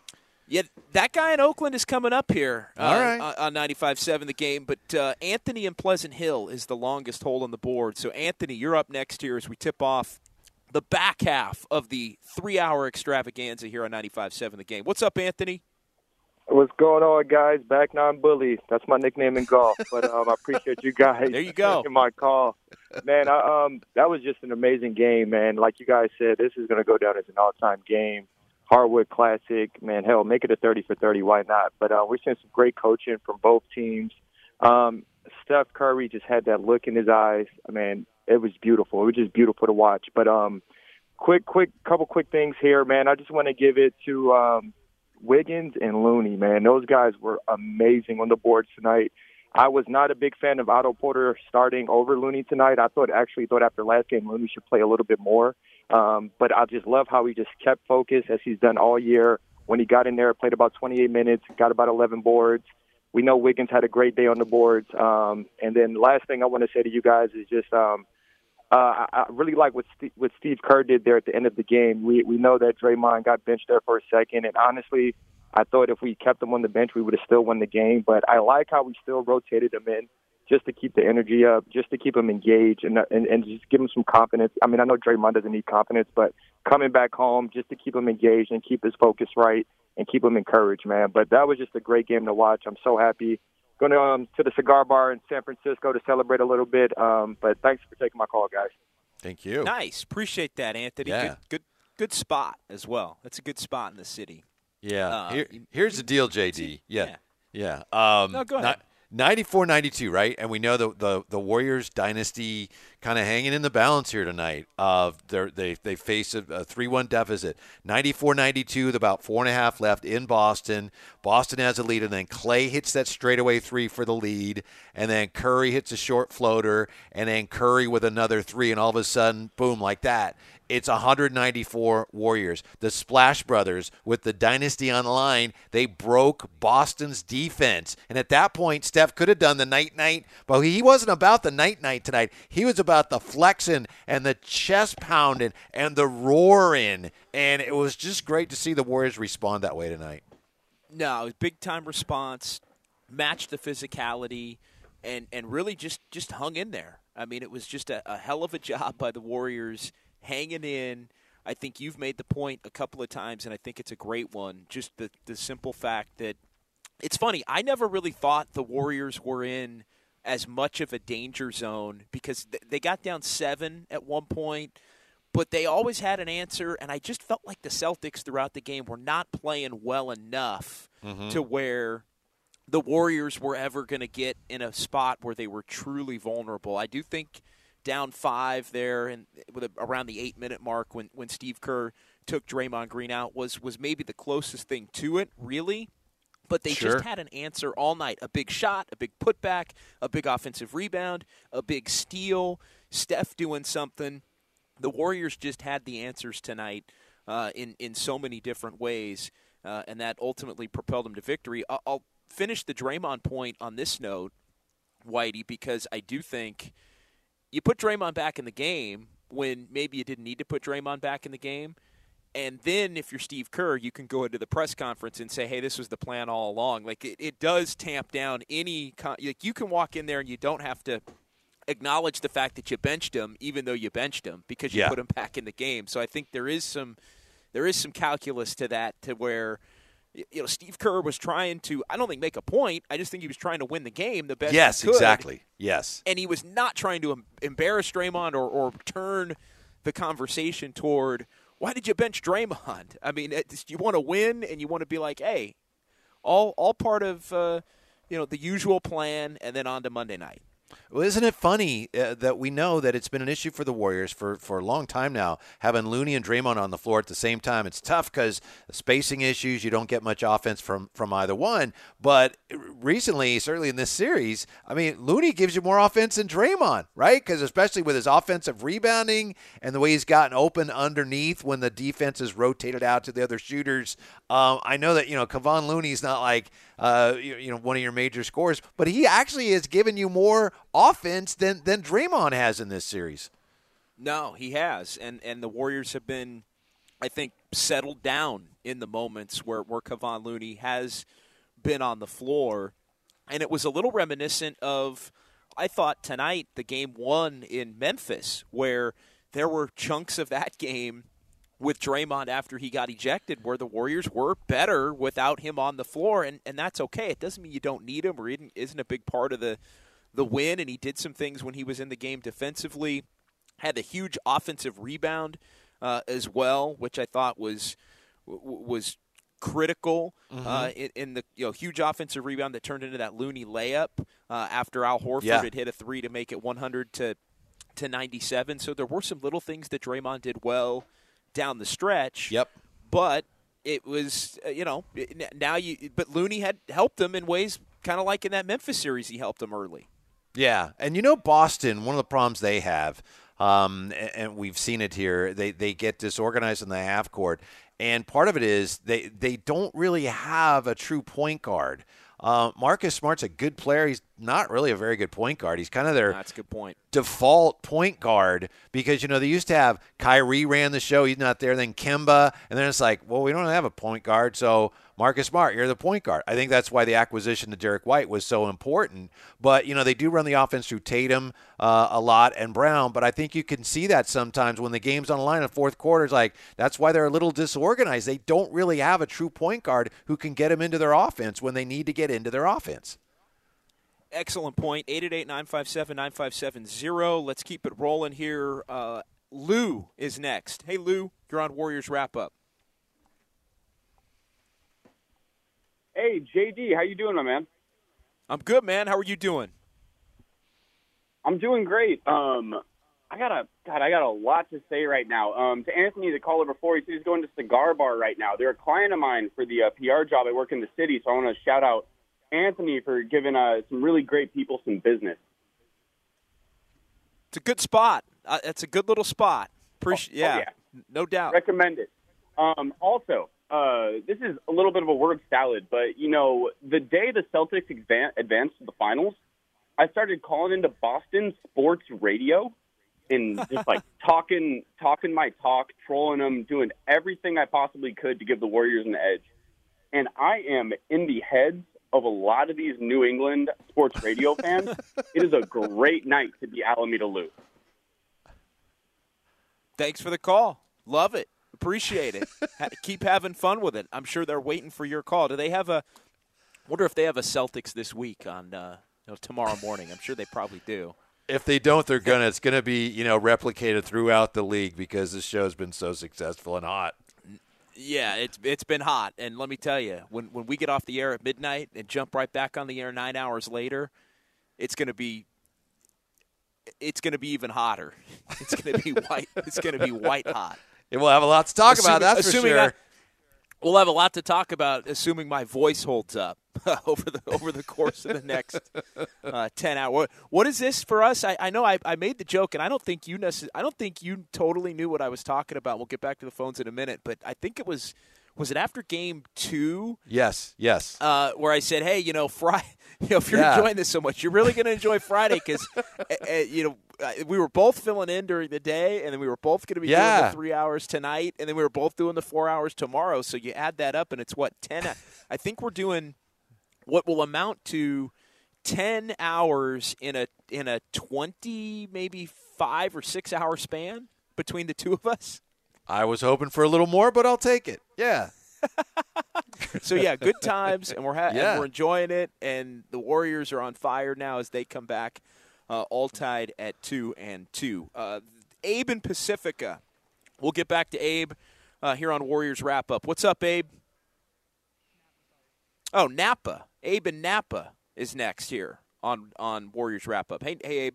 listen to you all the time. I haven't called you, but I have a I have a couple of how dare yous, and then an opinion about the rest of the series. Okay. Okay. First, how dare you? Love it. How dare you? Are you there? Yep. How Yeah. dare you compare Curry to Jimmy Butler in the same sentence? They're not even in the same category. What has Jimmy Butler ever done? Okay, end of story. Secondly, how dare you? How the caller that called earlier and said Draymond isn't the heart of the Warriors? How dare he say that? Draymond changed the culture of the Warriors, and those three amigos are about. Didn't they just break the record, the, the most wins in the playoffs? Tied it. uh, for over just at past. Tied it. I'm sorry. Yeah.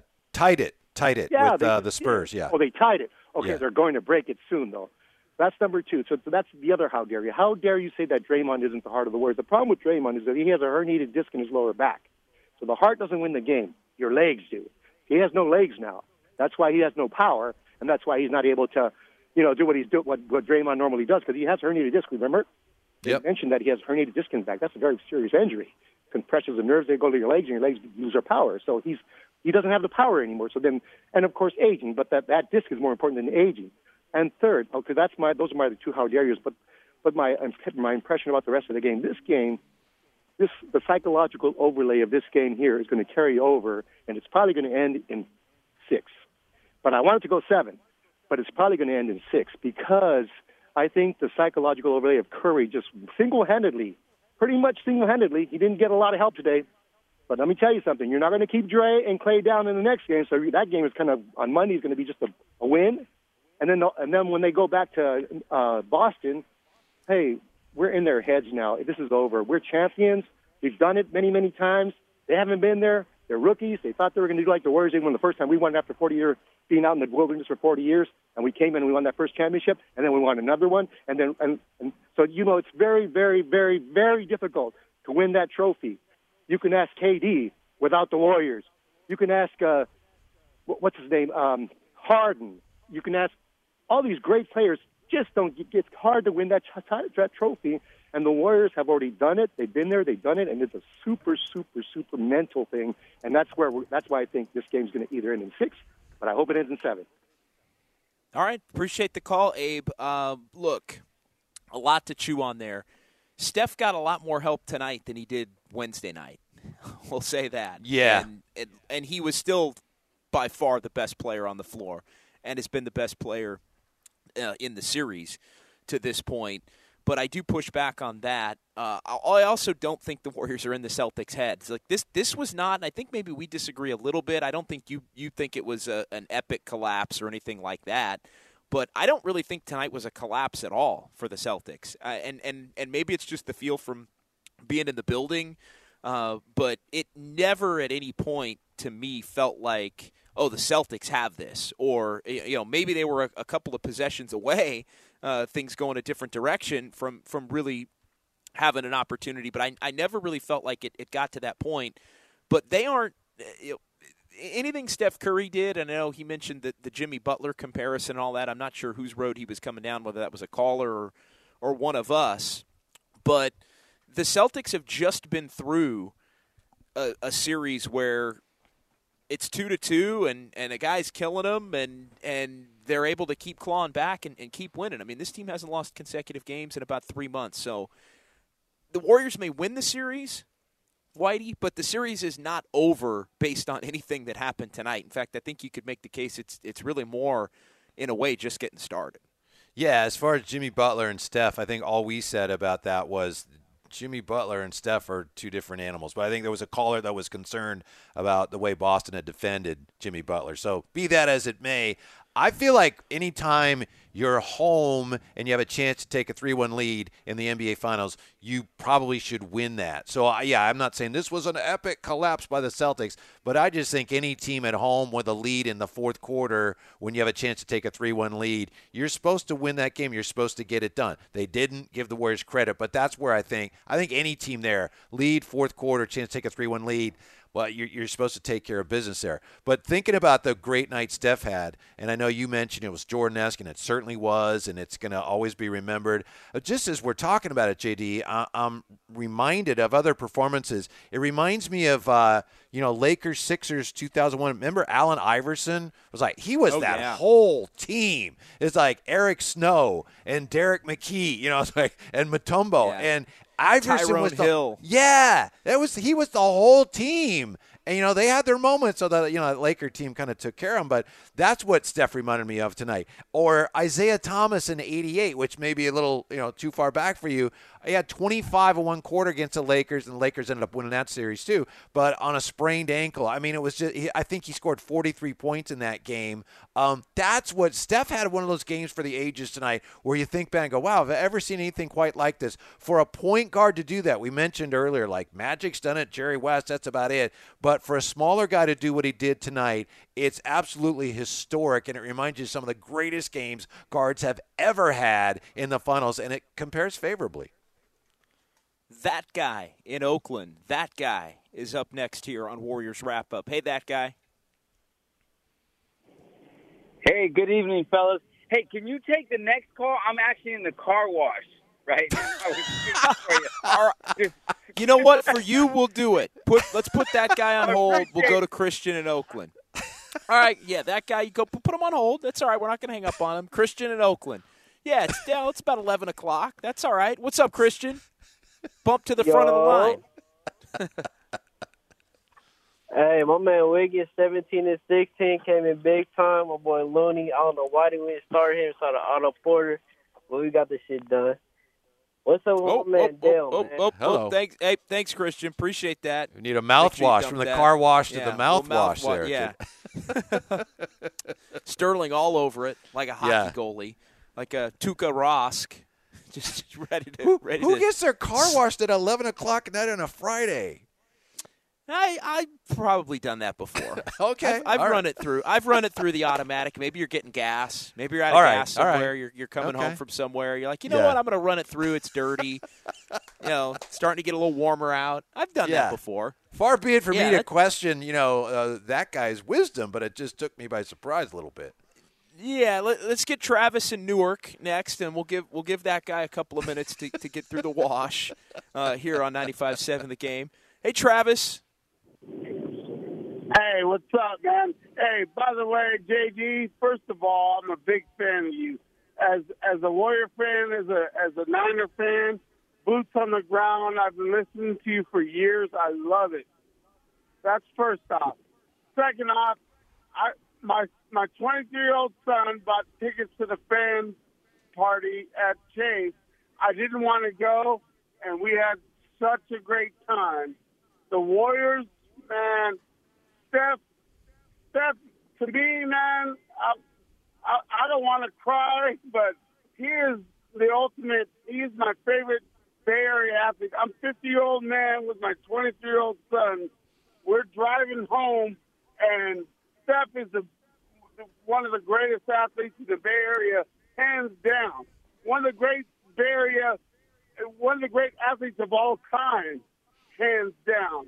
And he took over. I told my son early on, Steph will not let them lose tonight. Sorry to keep rattling on.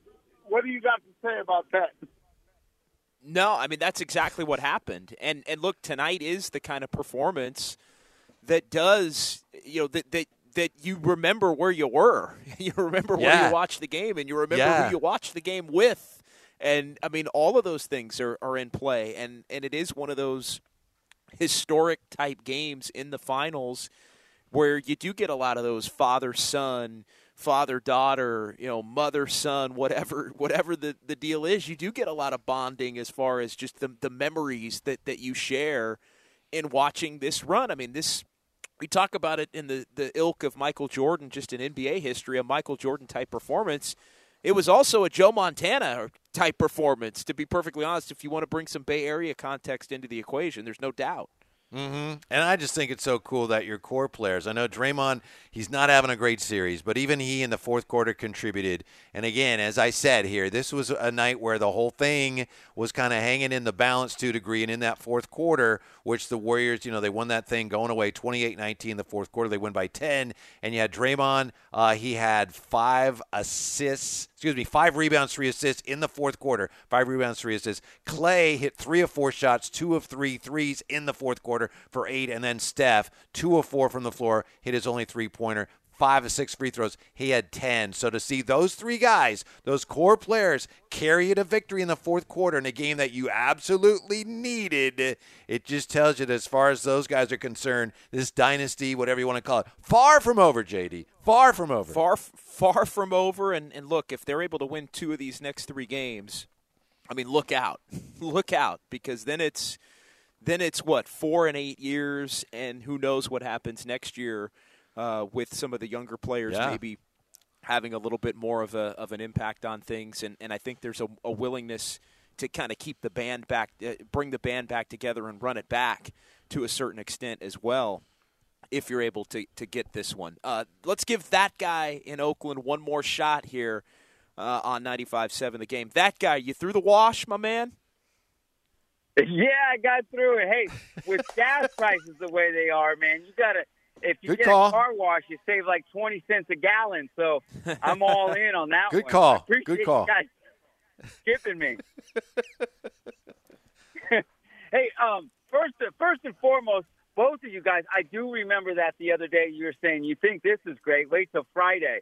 You guys have been on here like a marathon here, like you know, better than Jerry's kids. You guys have been on nonstop all day, so I'm giving you guys props, JD and Whitey.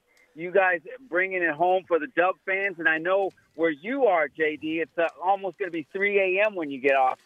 So, hey, I appreciate all all your guys' uh, Dub uh, coverage and service. Appreciate it. They should call you JD for Dubs. But as far as the game, um, man, that that that cat's something special. Uh, Curry. Uh, we we have Game Six Klay. Now we got Game Four Steph. If we didn't need another uh, milestone for him. And can you believe this guy didn't make first team NBA? That, that's unbelievable. But anyhow, um, what he was saying after, you know, I, I called into Devone and Styles yesterday, and I and Devone was coming down the the road of the Warriors, thinking that, you know, this was probably going to be it for him. And I said, hey, look, I went Rudy T on him. I said, the heart of a champion. It's not it's not going to stop beating until you know they say you got to go home, and, and that's it. So, and, and they had to play a game four like it was a game seven, and they did that. Those guys rose up, and the Flowers also go to uh, Wiggins. He had 17 and 16, and and not a guy since Nate Thurmond for the Warriors in the finals has done that. So you know that goes out to him. The thing I'm a little concerned about, guys, and maybe you can talk about it, is I know it's probably not a big deal here, but uh, the Nationals already coming down the road of Draymond, and you know, uh, I'm a loyal guy. I, I Draymond's back to the end, but they're already coming down his road. they had uh, our old friend Ros Gold-Onwude on, and they were asking her what they thought about Draymond and if you know where's Draymond, and she made a comment. She's like, "Hey, if uh, Mama Green doesn't know what happened and, and tweeting out about uh, Draymond, how am I supposed Yeah. to know?" So I guess, so I guess uh, uh, they were saying something about uh, she got on and she tweeted, "Where's Draymond? Is this a clone?" So they're making a big deal about it. And what I'm concerned is the chemistry going into these last two or three games uh, with Draymond. You know, how's this going to play out? And do you think it's it's just a one-off? Appreciate it, you guys. You guys kill it. Be safe, JD. Getting back and uh, keep rocking. Let's go, Dub. Thank you. Yep, pre- appreciate it. Great call. That guy uh, in Oakland checking in here. Yeah, Draymond's mom uh, with a tweet uh, here uh, within the last hour, and I'm I'm trying to find it, but she's retweeted a lot of stuff within the last couple of hours here. But yeah, she basically said uh, she doesn't. Uh, here it is. Please, people, stop asking me what's wrong with Dre. I don't know. Maybe this is a clone. Uh, where's the where is the Draymond that helped get us here? Hmm, I have never seen this either. So she don't ask me. I don't know. Wow. Yeah, I know. I, I was just, you know, today, JD, I, I'm trying to think what could it be, and I know he has back issues, and I thought, you know, I think maybe he's hurt. And I know a caller tonight said, yeah, he's had disc issues. So tonight I watched him really closely for any sign that he's limited, and looking at because you know, like the first game, he wasn't even closing out on people. So I thought maybe his back is bothering him. But just watching him tonight, he was contesting shots. Uh, he didn't play well, but you know, I, he he was jumping. It, it didn't look like he was hurt. So I, that was the only thing I could think of. I other than that, I mean, you make a great point. Some of these matchups, individual matchups in this series, are really tough for him. I don't know what's going on. I don't know why he's played so badly. Uh, somewhat encouraging that he was able to, after getting benched, that he closed well tonight. He did contribute in the fourth quarter, but if he's not hurt, it's to me, it's a real mystery. All right, we're overdue for a break. 888 957 9570. We'll get into some notes from this one. Also, hear from Steve Kerr and some of the Warriors players, but we can still sneak in some phone calls. Final hour, Warriors wrap up, expanded edition as the Warriors win game four of the finals 107 97. You heard it right here on 95.7 the game. Spring is a time of renewal, so why not refresh your home with a little help from Blinds.com?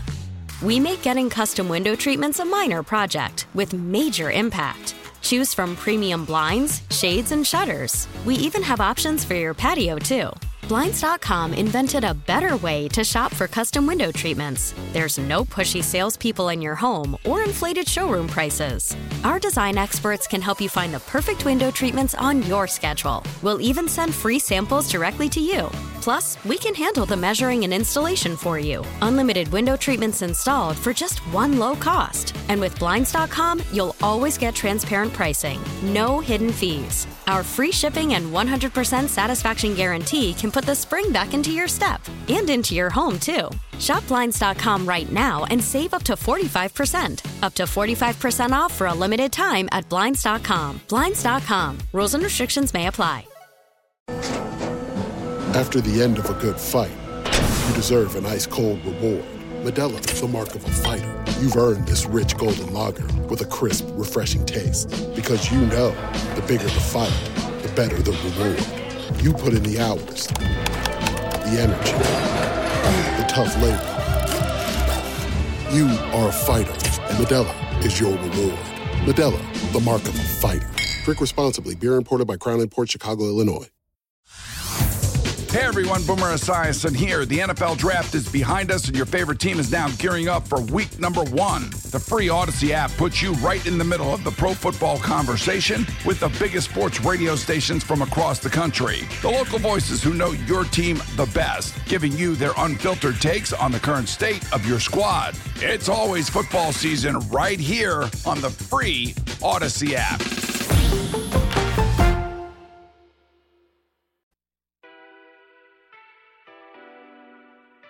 Curry guarded by White. Poole flashes by. Curry gets Williams. Pass over to Poole. Blasting by White goes in, takes the hit from Robert Williams and scores. What a finish! Wow. Now back to Warriors Wrap Up on 95.7 The Game. Hour number three, John Dickinson, Whitey Gleason, 888-957-9570. I'm told, Whitey, full phone lines as we All enter right. the 11 o'clock hour on the West Coast, 206, now 207 a.m. here in Boston as I come to you from TD Garden. Whitey Gleason back in the Bay. Uh, we'll hear from some of the players and Steve Kerr as well. But we want to keep this thing rolling uh, as long as the people want to talk to us at 888 957 9570. So uh, let's get to it. Just an iconic Steph Curry performance. Uh, one of the, the all time great, I think, Warrior finals wins in Yes. their six now finals appearances here in, in the last eight years. Uh, and the people are, are fired up as they should be. CJ in Newark gets us tipped off here in hour number three. What's up, CJ? CJ. What's up? My name's CJ. I just wanted to say that, you know, growing up, I'm only 23 years old, and seeing Steph Curry, you know, throughout my life, I just, I'm super appreciative. And going into this game, I knew, uh, I knew Steph was going to go in and get the dub tonight. And from the tip, you could tell that he was, he wanted this dub. And uh, that's what he brought tonight. I never lost confidence. I knew that Steph wanted this dub. And, you know, in my opinion, he had two or three, you know, four point plays that he Yep. should have had. But, you know, he stuck with it and he got four, 43 points in the end. And I'm just so happy to get this dub. And it, it's, it's huge coming up, coming back to the Bay with this, this 2 2 series. I think it's huge for the Dubs and Dub Nation. And, you know, the whole Bay is going to be loud on Monday night. And I'm super excited for it. Can't wait for it. So thank you guys. Love the show. And um, I'm super excited for it. Yeah, th- this is a topic, and thanks for the call. Uh, this is a topic I was maybe going to save for tomorrow. We can we can just touch on it here, and, and I just mentioned it before we went to the, the call there. I mean, where would you put this one as far as the the? I mean, it's up there. I mean, I'd, we'd have to really think about it and maybe uh, sleep on it a little bit. We'll reconvene on on Warriors this week tomorrow morning, but I mean, some of the wins, you know, game six, obviously the clincher and the, the first title win, I think is is a big one. I think the the Durant game in game three in 2017. I think there were a couple of wins in Toronto in 2019, although they didn't win that series that were that were pretty awesome. Uh, this might be the, the grittiest though of of any of them in, in these last eight years, considering the circumstances and and the environment and where the Warriors were in this in this series. That's it. The circumstances. Coach Van Gundy said at the conclusion of the game, he said, This is the most impressive Warriors win I've seen. And he hesitated there. You could kind of hear him uh, doing the uh, computations of what you're just talking about. And he just said, It's one of the most impressive Warrior wins we've seen in a long time. But yeah, and, and I'm sure we'll spend more time on it tomorrow. We'll, we'll talk about uh, some of the other ones. But given how desperate the situation appeared to be for the Warriors, um, the win tonight on the road when they were staring into the abyss, I think it stands on its own. It'll always be remembered. No matter what other games we come up with, it'll always be remembered as one of the most impressive Steph Curry performances and one of the most impressive Warrior wins uh, ever. All right, Bob. Yeah, without a doubt. Bob and Marin next here on Warriors Wrap Up. Hey, Bob. Hey, I think this is the first time I'm calling a show and speaking to the same guys uh, in about a 10 hour difference, which is awesome. You guys are awesome. You guys are rolling. Uh, hey, hey, thanks for doing this, guys. I, I, John, you, you're you're a true warrior, man. Um, uh, no pun intended. Um, but I'll I'll say what uh, this was more like you know the you know push off to Bryon Russell and making 45 and winning Game Six, Jordan-esque type deal. Like, and I think Isaiah said it on NBA TV tonight. This is all for the little guys because he did one when Yeah. he had a 43. sprained ankle against the Lakers. Yeah, against the Lakers, and I mean this this is going to be up there, but they have to win. And Draymond seems a little bit lost on the offensive side, uh, and I think when I called this morning, I said take the assists away from from uh, from Tatum and let him beat you with the points. Uh, Warriors are good there, and the way Andrew came up tonight, he kind of was was uh, what uh, Andre Iguodala said in the in an interview when he came off the bench, like I'm here to protect Steph's legacy, and Andrew did that tonight, man. That was something else to watch in the fourth quarter. So I'll, I'll tell you what, like these guys are going to have to step up, and I think Steph, by doing this, has freed them. In a sense, we're going to see something very special come Game Five and Six. That's all I got. Uh, you know, Steph. What else can we say, man? Yeah, and, and it does give others the opportunity, Bob and, and, and Whitey, to, to now have a game where, all right, you know, you, you those that didn't play well, Draymond, at times Klay Thompson, you, you get a reprieve when you win a game and, and, and a couple of guys don't play well, and, and that's uh, the benefit of that, that performance, I think, from Steph is – what if game five is the one game in this series where Klay Thompson truly goes off and that winds up being a, big part of the reason why the Warriors win? It, it, gives everybody a little bit of a chance to, to have the pressure off a little bit, maybe going into the to the next one, as much as it can be for a series, though, Whitey, that's still two to two and hanging in the balance. And uh, I don't think anybody believes that the Celtics team is going away. But yeah, an NBA Finals tied at two two. That's that's going to be special. To me, Klay, I know he had 25 in the last game. To me, he had overall a better game tonight because of the way he finished and he was so good in the fourth quarter and he made the shot that gave him the lead. You know, not to get into a debate about which game was better, but my point is that Klay, as much as he struggled when they really needed him to make some big shots, he made some big time shots tonight in the fourth quarter. He shot three three pointers and made two of them. And I'll also say this. Um, you know, the, the caller, we appreciate the kind words. He said, um, you know, what else can you say about Steph? I'll just say this, and you may have seen this ESPN stats and info.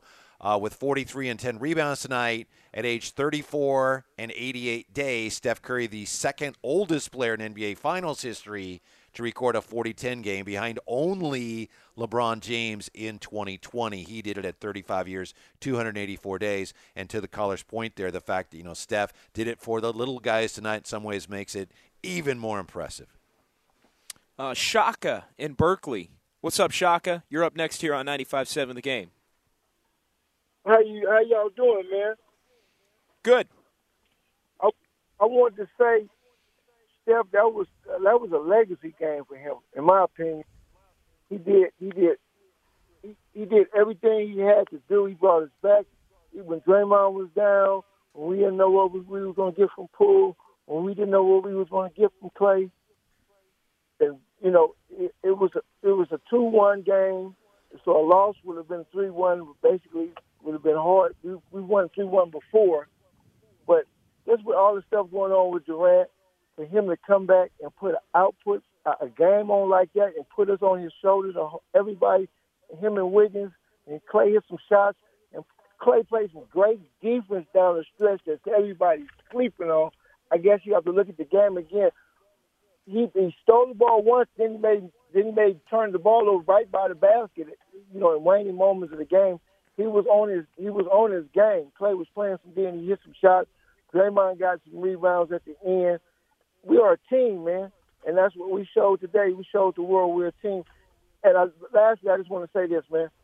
When they booed Draymond like that yesterday, and his mother was at the game, and they was you know, saying all the stuff they said. And for him to come back with that, that output says a lot, man. I enjoy y'all show, man. Have a safe trip back home, big dog.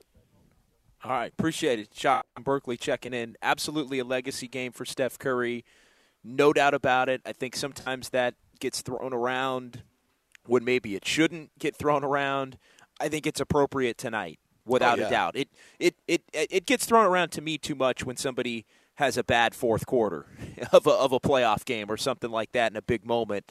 Uh, those kinds of games don't wipe out performances like we saw tonight this was the game that you know so many of the Steph Curry detractors, and unfortunately they they are somewhat numerous.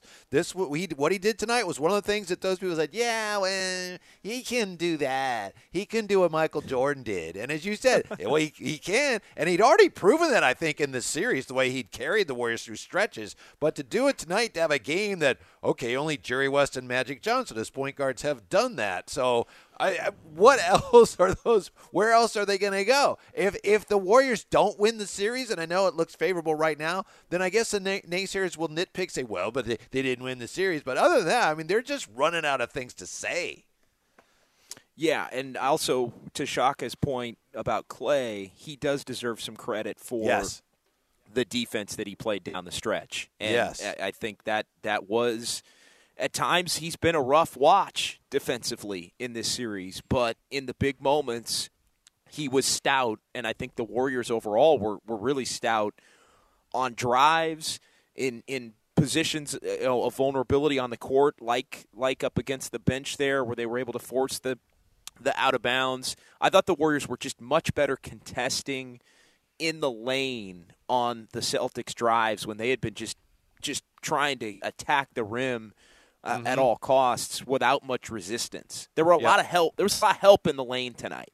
Yeah, points in the paint last game. I think it was 52-26 Boston, and tonight uh, for the game it was Warriors had the edge 38-32, which you know that was like uh, they, they were embarrassed by that last game. And to your point, JD, clearly to me, uh, fourth quarter they were much better at stopping the dribble penetration, and then Boston wasn't hitting those those kickouts. So yeah, I totally agree. The Warriors did a much better job, especially down the stretch with the game on the line of defending the painted area tonight. James in San Francisco next year. What's up, James? Hey, good evening, um, and good morning to you. Um, I have a question uh, regarding that um, that defense you're just talking about, um, about a possible Warriors defensive adjustment. Um, I'm wondering if you guys heard the comments made by I think it was Mark Jackson, maybe Van Gundy, during the game, um, pointing out that Tatum and Brown always seem to go to their right, and, and they're saying it as if they can't go to their left. Uh, Chris Mullin kept pointing out this was really an important part of the um, strategy of stopping that, that dribble drive, that one dribble, two dri- dribble drive Mm-hmm. into the paint. I'm wondering if you think that making an adjustment so you force those guys to go to their left could possibly uh, make it more difficult for them, or is that too simplistic to look at it that way? Thanks. It, it's not at all. It's not at all, James. And, and Draymond uh, in that, that press conference, uh, I think a couple of nights ago when he was having the back and forth with the reporter, maybe it was a follow up to something like that at the at the media day leading up to Game Four yesterday. But he said it's always part of the Warriors' philosophy, just as a team, to try and make a, a team play left-handed, to try and make players that are obviously right-handed and like to go right, uh, which the majority of the players are. You want to play it. You want to make them try and play left-handed, and so it, it's not overly simplistic at all. It's it's actually a foundational point of the Warriors' defensive philosophy. Yeah, it's a great question, James. Thanks. And I think, and I heard Van Gundy say that too. I think there have been some times. I guarantee you, the Warriors are, are keenly aware of that and have been. Uh, but and I think there have been times in this series where we've seen them employ that. I mean, how many times you go back in your mind? How many times have you seen? I think we saw it more in the last game. Tatum drive to the basket, come up just short on a layup that he shoots left-handed. I remember last game. Um, I think it was right after Draymond blocked Brown's shot. Then he on the inbounds he gets the ball and he drove past Draymond and scored, but he did so with the with the left hand. So I think the Warriors have been aware of that, and I think it's something that they do. You know, it's just it's it's it's easier said than done, but I think they have had some success doing that in this series. Uh, Ram in San Jose. What's up, Ram? Hey, JD. Hey, Whitey. Hey. I literally love your guys' show. Uh, speak with Steiny and Guru all the time. Um, I honestly, this is all recency biasy. I love what the Warriors are doing, right? But to be honest, I'm not ready to settle. Like, I don't get it. The Warriors have lost a 3 1 series in the last five years, right? So I don't think we can get settled. I think Steph did a great job tonight. Like, throwing up 40 points, I love it. And I don't count the KD years, but this this year is literally a comeback year for Steph, Steve Kerr, Dre, and Klay. And for all that Klay went through, man, the supporting cast that they put around him has been phenomenal. And uh, I have to say, the last three, four games has been a real test. And going back to the Bay tied up, uh, it's, I have to say, the first one to win the the next three games is the real test because, to be honest, I feel like the last these last games the finals have been uh, what you say. It, it's showing the flaws, and I don't. I love Steve Kerr. I trust him, but I feel like he should have kept playing Gary. You gotta keep playing Gary, and Gary didn't play in the fourth quarter, and I feel like we lucked out here. But you gotta keep playing Gary. He was literally in every frame, in every play of the game, and he came back from an injury for a reason. Like, how come he didn't play in the fourth? Um, they won the game. I am happy. Uh, Steph threw up 40 points. Hell, that was a game for the ages. But I've seen this team with the with the big three lose a 3-1 lead to Cleveland, and I am not satisfied. Um, going back to the Bay, they got to come out strong, and they got to come out with adjustments and big game plans because this Boston team, we all know, and JD, you called it. You called it because everyone wanted Miami. I wanted Miami. You wanted Miami. Boston is a real threat. Boston is the Warriors 2014, 2015. They are athletic. They are hungry and they have no fear. Going into a game with these Celtics teams, man, the Warriors got to come with some kind of surprise. They got they got to make adjustments, and I feel like Gary is part of that. I don't get why Steve Kerr threw in Bjelica and did not They- play. Danny, let's let's jump in. I'll, we'll jump in there, and we appreciate the call. Great, some great points. I mean, Bjelica and and, and uh, Peyton, you know, it's it's different positions there. And look, Bjelica hasn't been bad. It's, I know he got cooked a little bit the other night, but he, he hasn't been bad in the series. I thought he was solid enough tonight. He only uh, so you you know you look at, at the overall for him, and you know we're talking about nine minutes for Bjelica. The the part about Gary Payton the second that I do think is interesting, I wonder where he's at physically because he played the 25 minutes in the first game back. And for all we know, he actually is in really a lot of pain and he's trying to grind through Mhm. and he's able to get a couple of shots up here and there. But I wonder if physically he can give them 9 to 15, but he can't really give them more than that. I also think it kind of gets back to trust the trustables. I think a little bit again, Whitey, where it's a situation where uh, you know, not that Peyton isn't trusted, but are you going to take him off the? Are you going to put him on the floor and take Wiggins or Klay or Steph off the floor? That can be you know problematic when you want to kind of ride or die with your your big three. I think another issue there is that uh, right now, I think Peyton is better used in this series as kind of a change of pace guy, and he's a really pesky defender. And we saw the problems he was given uh, Tatum. That said, if you the longer you leave him out there, the more opportunities Boston has to. Even though he's a great defender, you know they with their size, they do a good job of taking advantage of smaller players. So I think that's part of it too. In addition to what you said, uh, and he has been, you know, an important piece, but. Um, I don't think you necessarily want to play him longer. And also, as you said, well, who's going to come out? As far as the fourth quarter, in Danny's point, the fourth quarter, the defense was really good in the fourth quarter. You know, if you're going to play GP2, he's going to help your defense. The defense didn't need him in the fourth quarter tonight. They were really good without him. No, they they were, and I think the other part of the call there from from Danny. Look, this series isn't over. I mean, No. I, I know there's a, a, a sigh of relief, and Warrior fans are elated, and they have the advantage now, and it's Game Five at Chase.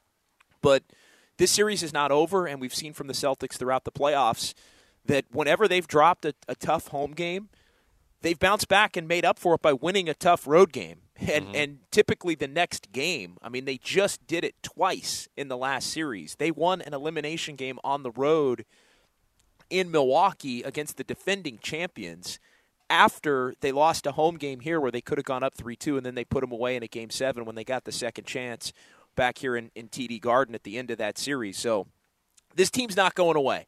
There's there's no question about it, and the Warriors are going to have to do a lot of the things that they did tonight, and a lot of the things that they did in Game Two, again on Monday, and then again uh, on Thursday or on Father's Day Sunday, if they're going to prevail in this series and become NBA champions. 888 957 9570. Final timeout. We'll come back. We'll get Trey. We'll get Vince. We'll hear a little post game sound. And uh, we'll we'll move on here uh, into the night as the Warriors even this series, beating the Celtics 107-97. You heard it here on 95.7 The Game.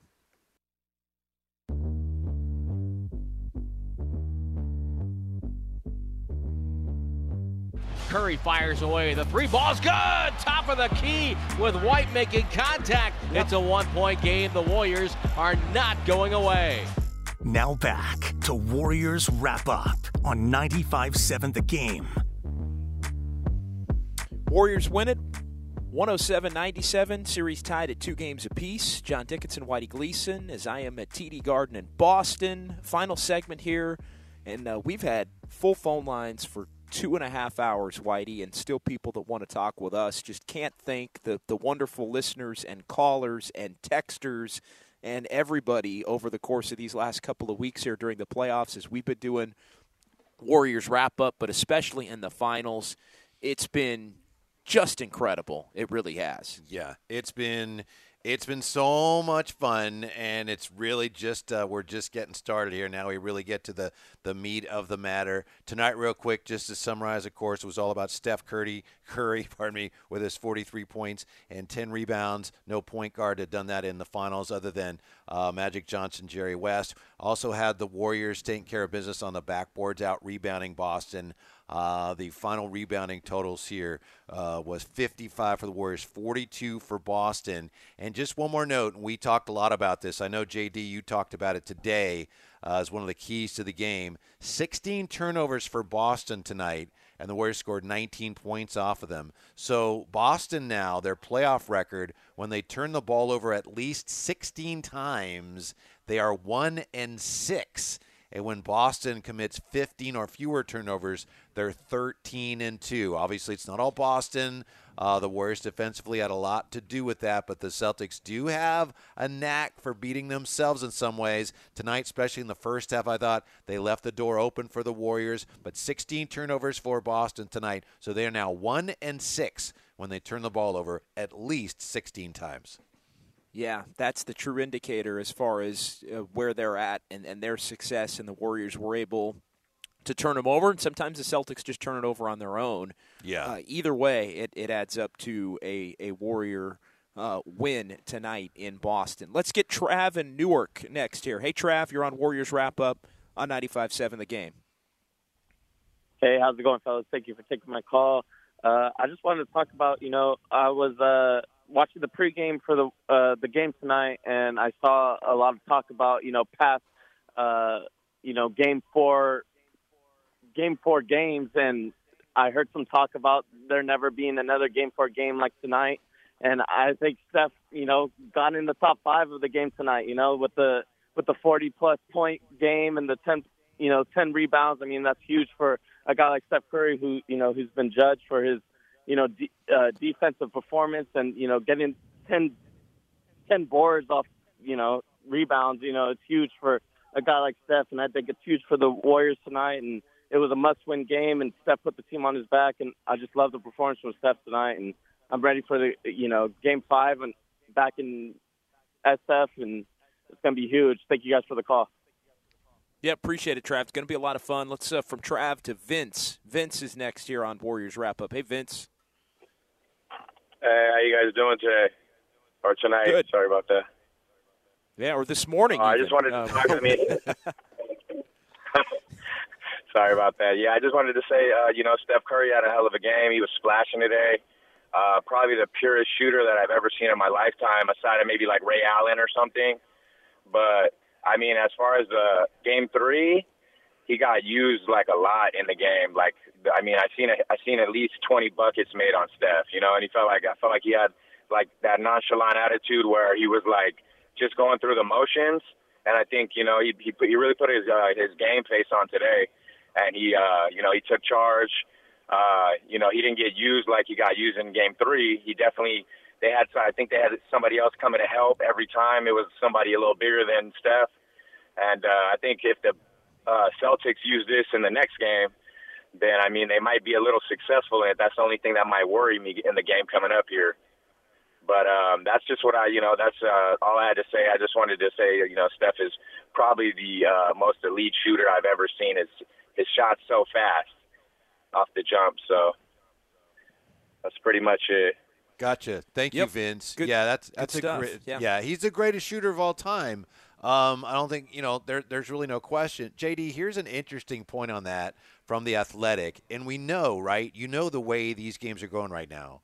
You know that uh, Steph is gonna he wants to shoot the ball. He's going to be taking the shots, and he's against the best defense in the league. Well, he's shooting. He's made half of his shots. I mean, to this point in the series, that's remarkable. When it's like you know that he's going to be shooting, and sometimes you'll see a guy in that position, you know, and he'll score, but he'll have to take a lot of shots to get his points. And for Steph to make half of his shots so far, literally 50% of his shots against the best defense in the league in the finals when everything the best defense in the league is doing is geared to stopping him it's absolutely remarkable it really is No, it- really is, and it's it's MVP caliber, it's all time Mhm. great caliber, it's NBA legend caliber, uh, and all of those things on display for Steph Curry. Uh, Ethan in Sonoma, 888-957-9570. Hey, Ethan. How's it going, man? First of all, Whitey Gleason, you were my boy. You played my Oakland A's theme song in 2012, the We Hear song. So you know I love you for life. And I went to college with Vontae Hill. That's my boy. There's nothing else I want to see than the Warriors win this championship. But as someone who gets basketball and who has watched the Celtics through the playoffs, they you can't win a series when you rely on one player to score 40 plus just to win the game. Steph had 43, and we can wax poetic about Steph all we want. He's amazing. I already knew he was amazing, but to, to rely on one person to give you 43 plus every single game, I just. The eye test is telling me that Boston might be the better team. I hate to play devil's advocate. You know I hate it, Whitey, but this is what my eye test is telling me. I'll let you guys finish this take. I love both of you, man. Go Warriors. Appreciate it, Ethan. Yeah. Here's the deal. He got help tonight. Like I, I think like tonight, and I and I get the, the the point is well, if he doesn't score 43, if he scores 33 or whatever, you know, 28, the the Warriors wind up losing this game, and and and he's not going to have to score 43 in Game Five. Like I'm I'm just going to say that. And you know what? If he does, he might still do it because he's on that kind of a tear right now. Uh, so I, I wouldn't put it past him. But I do understand what Ethan and others are getting at in terms of the the parallel as far as you know one one guy. But again, it, it's it's not like you're going to need a couple other 20 point scorers to come along either.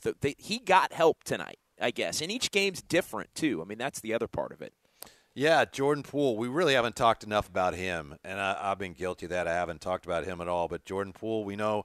Last night I heard Brian Scalabrine, former Warrior assistant coach, and I think he's with the Celtics now, if I'm not mistaken. I know he used to play for him, and he said, uh, "So you know, this is a guy, and he comes on our station all the time.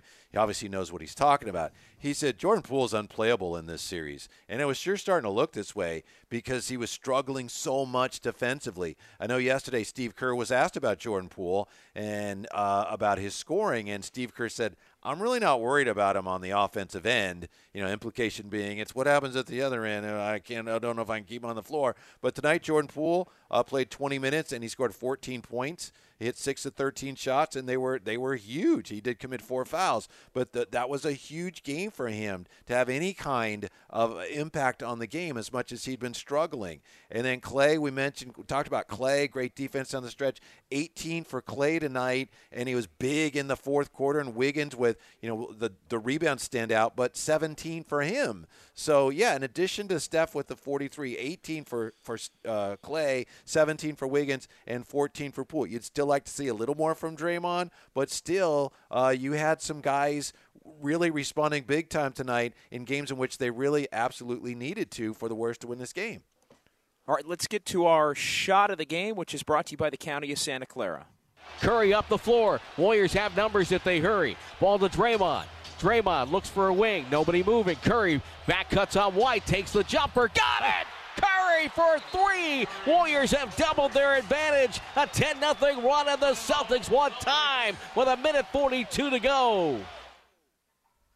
And uh, that is your shot of the game, uh, presented by the County of Santa Clara. Who else, right? Book Right. a COVID 19 booster shot now at sccfreevax.org, or you can call 211. What a magnificent night for number 30, Stephen Curry. Uh, yeah, that, that's that's the best way to put it, as you said, Jordan-esque, which is saying an awful lot. And then we've already compared him to some of the great uh, finals performers ever. I thought it was interesting. Isaiah Thomas and a caller made us aware of this. Isaiah Thomas said, you know, Steph did it for the little guys tonight, which had us, you know, sc- uh, scrambling through the record books and remembering Allen Iverson's big games against the the Lakers in 2001, and Isaiah Thomas with 43 in the uh, 88 finals against the Lakers, 25 I think in one quarter on a sprained ankle. Lakers ended up winning that series, but this is one that in future years, I think you made the point, JD. Years and years from now, when they talk about the finals, oh, Steph Curry had that great game against Boston, Game Four in the Garden, where he had 43, and and for as much as Steph has accomplished, for him to have a game at this point in his career a game at this point in his career that you know of uh, everything Steph's done. This is going to be a game that's going to stand out that people are going to be talk about uh, for years. An incredible accomplishment at a time when the Warriors really needed it from him.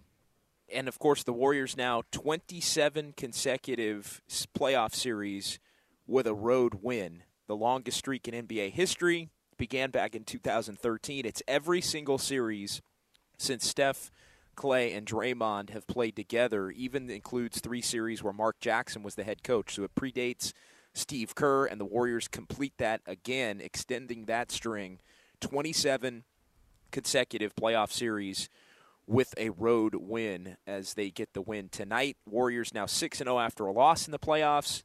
The Celtics 7 0 after a loss in the playoffs. So we'll see if something happens to give there. And uh, Whitey, as far as uh, the numbers now with a 2 2 series, we went through the 1 1 and who wins game three and all of that. The Celtics won game three. Uh, 31st time in NBA Finals history that the series has been tied 2 to 2. In the previous 30, the team that wins game 5 has gone on to win 73.3% of the time. So 22 times in 30 uh, previous instances, the team that wins game 5 goes on to win the NBA championship. Okay, because I know you said the team that wins game three when it's 1 1 wins. Uh, Yes. so is that out the window now? We throw that out because now it's 2 2, I guess? We don't have to worry about those numbers anymore? Well, it's. I mean, we'll we'll see. Yeah. we're, we're gonna have to wait and see at the end of the series. But yeah, and this is where I think the two three, you know, the two two one one one format comes into play. And we talked a little bit about that before the series started. The two three two versus the two two one one one. Right. With the series shifting back to to Chase. And this is where the two two one one one format to me is a lot more fair to the team that has the home court advantage because could you imagine if if Monday's game was was here at, at TD Garden and the Celtics were getting a, another opportunity to take a three two lead, uh, knowing that at that point they would only they'd have to play the final two in the Bay, but if the if the Warriors were you know if the Celtics were able to win that game here and then go back to the Bay up 3 2. We've seen a lot in NBA history. The team that goes up 3 2 in that fifth game, even on the road, wins.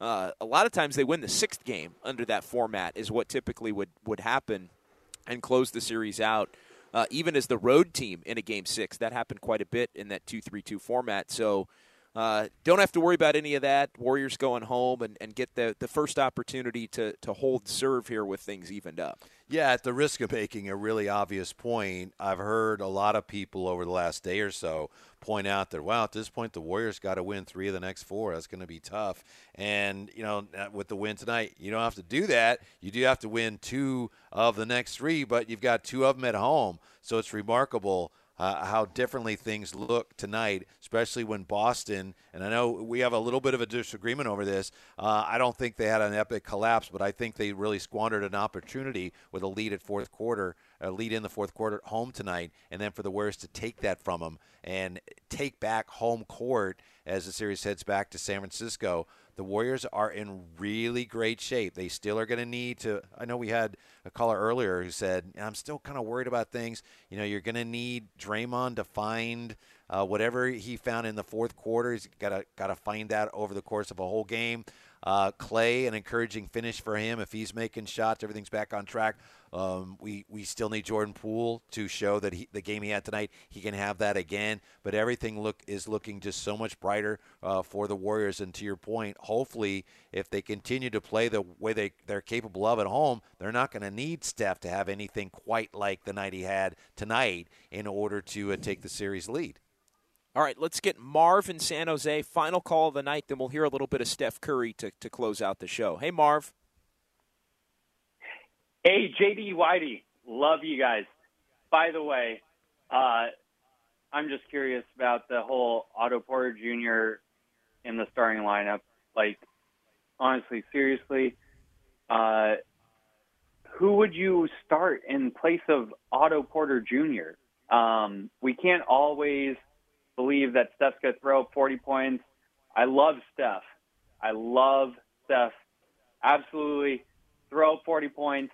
Klay, hey, we can always pray that he gets game six Klay. But I'm a big believer in Gary, and I think we're going to make adjustments in game in going into game five, six. I don't want it to go game seven, but Otto Porter Jr. in the starting lineup,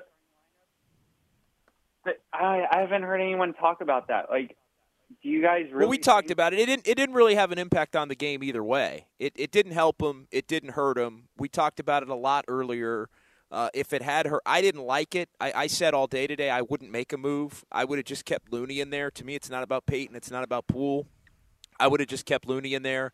I think Steve Kerr wanted to give the Celtics a different look, Whitey, early, mm-hmm, mm-hmm. more shooting on the floor, yeah. try and maybe open some things up. I think for Steph and maybe Klay to get rolling a little bit early, and then the first sub in was Looney.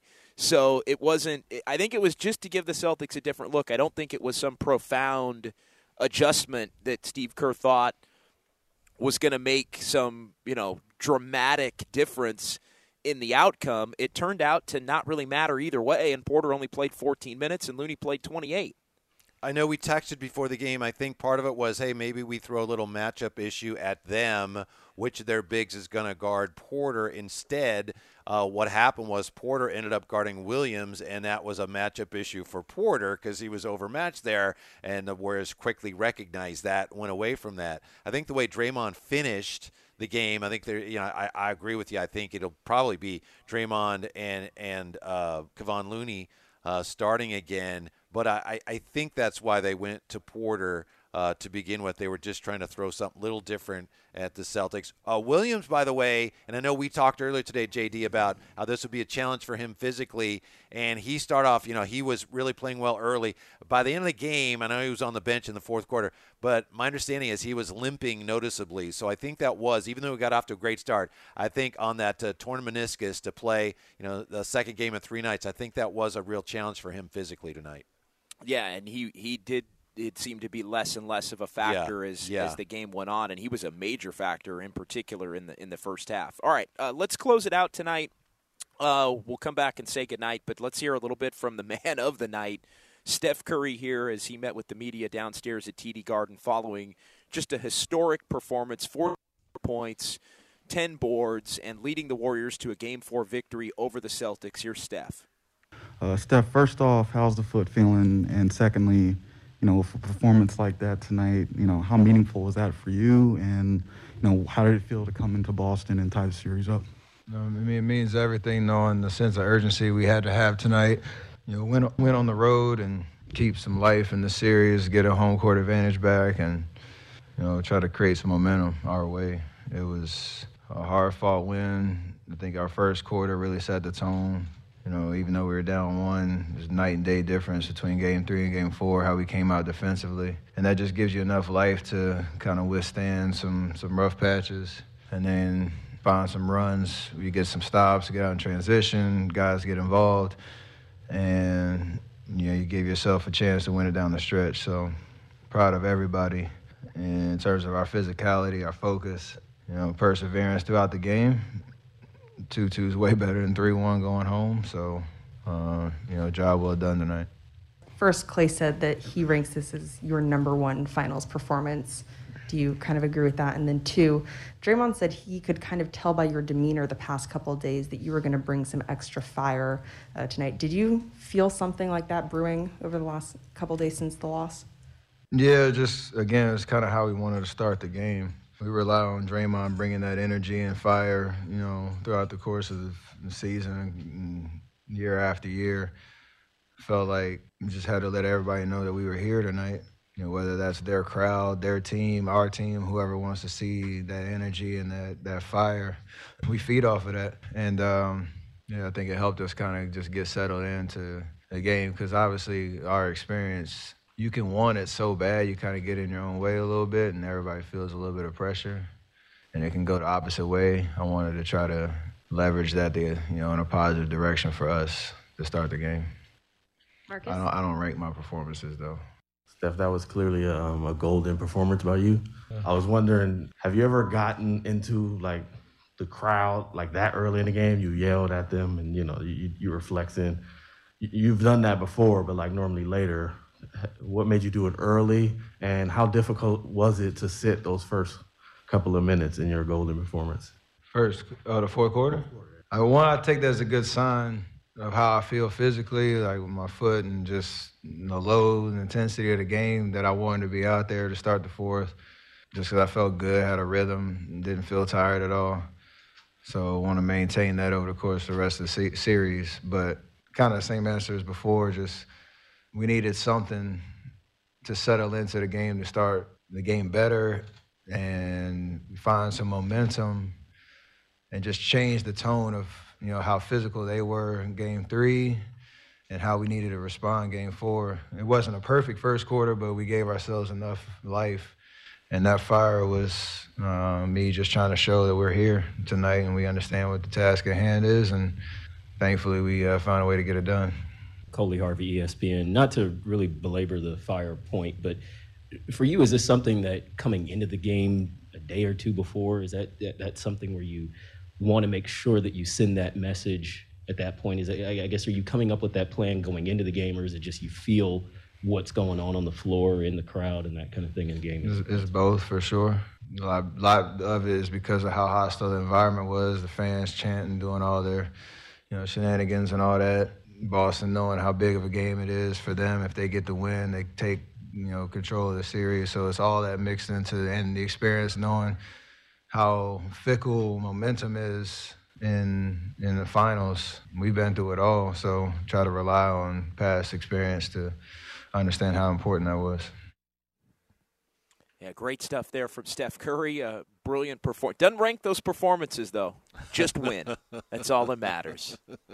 How about that's that? That's what he is. Yeah, that's all he's really about. That's that's what I keep coming back to when we talk about how good is he compared to this guy or that guy. He's one of the greatest winners of all time, and he's changed the way the game is played. Period.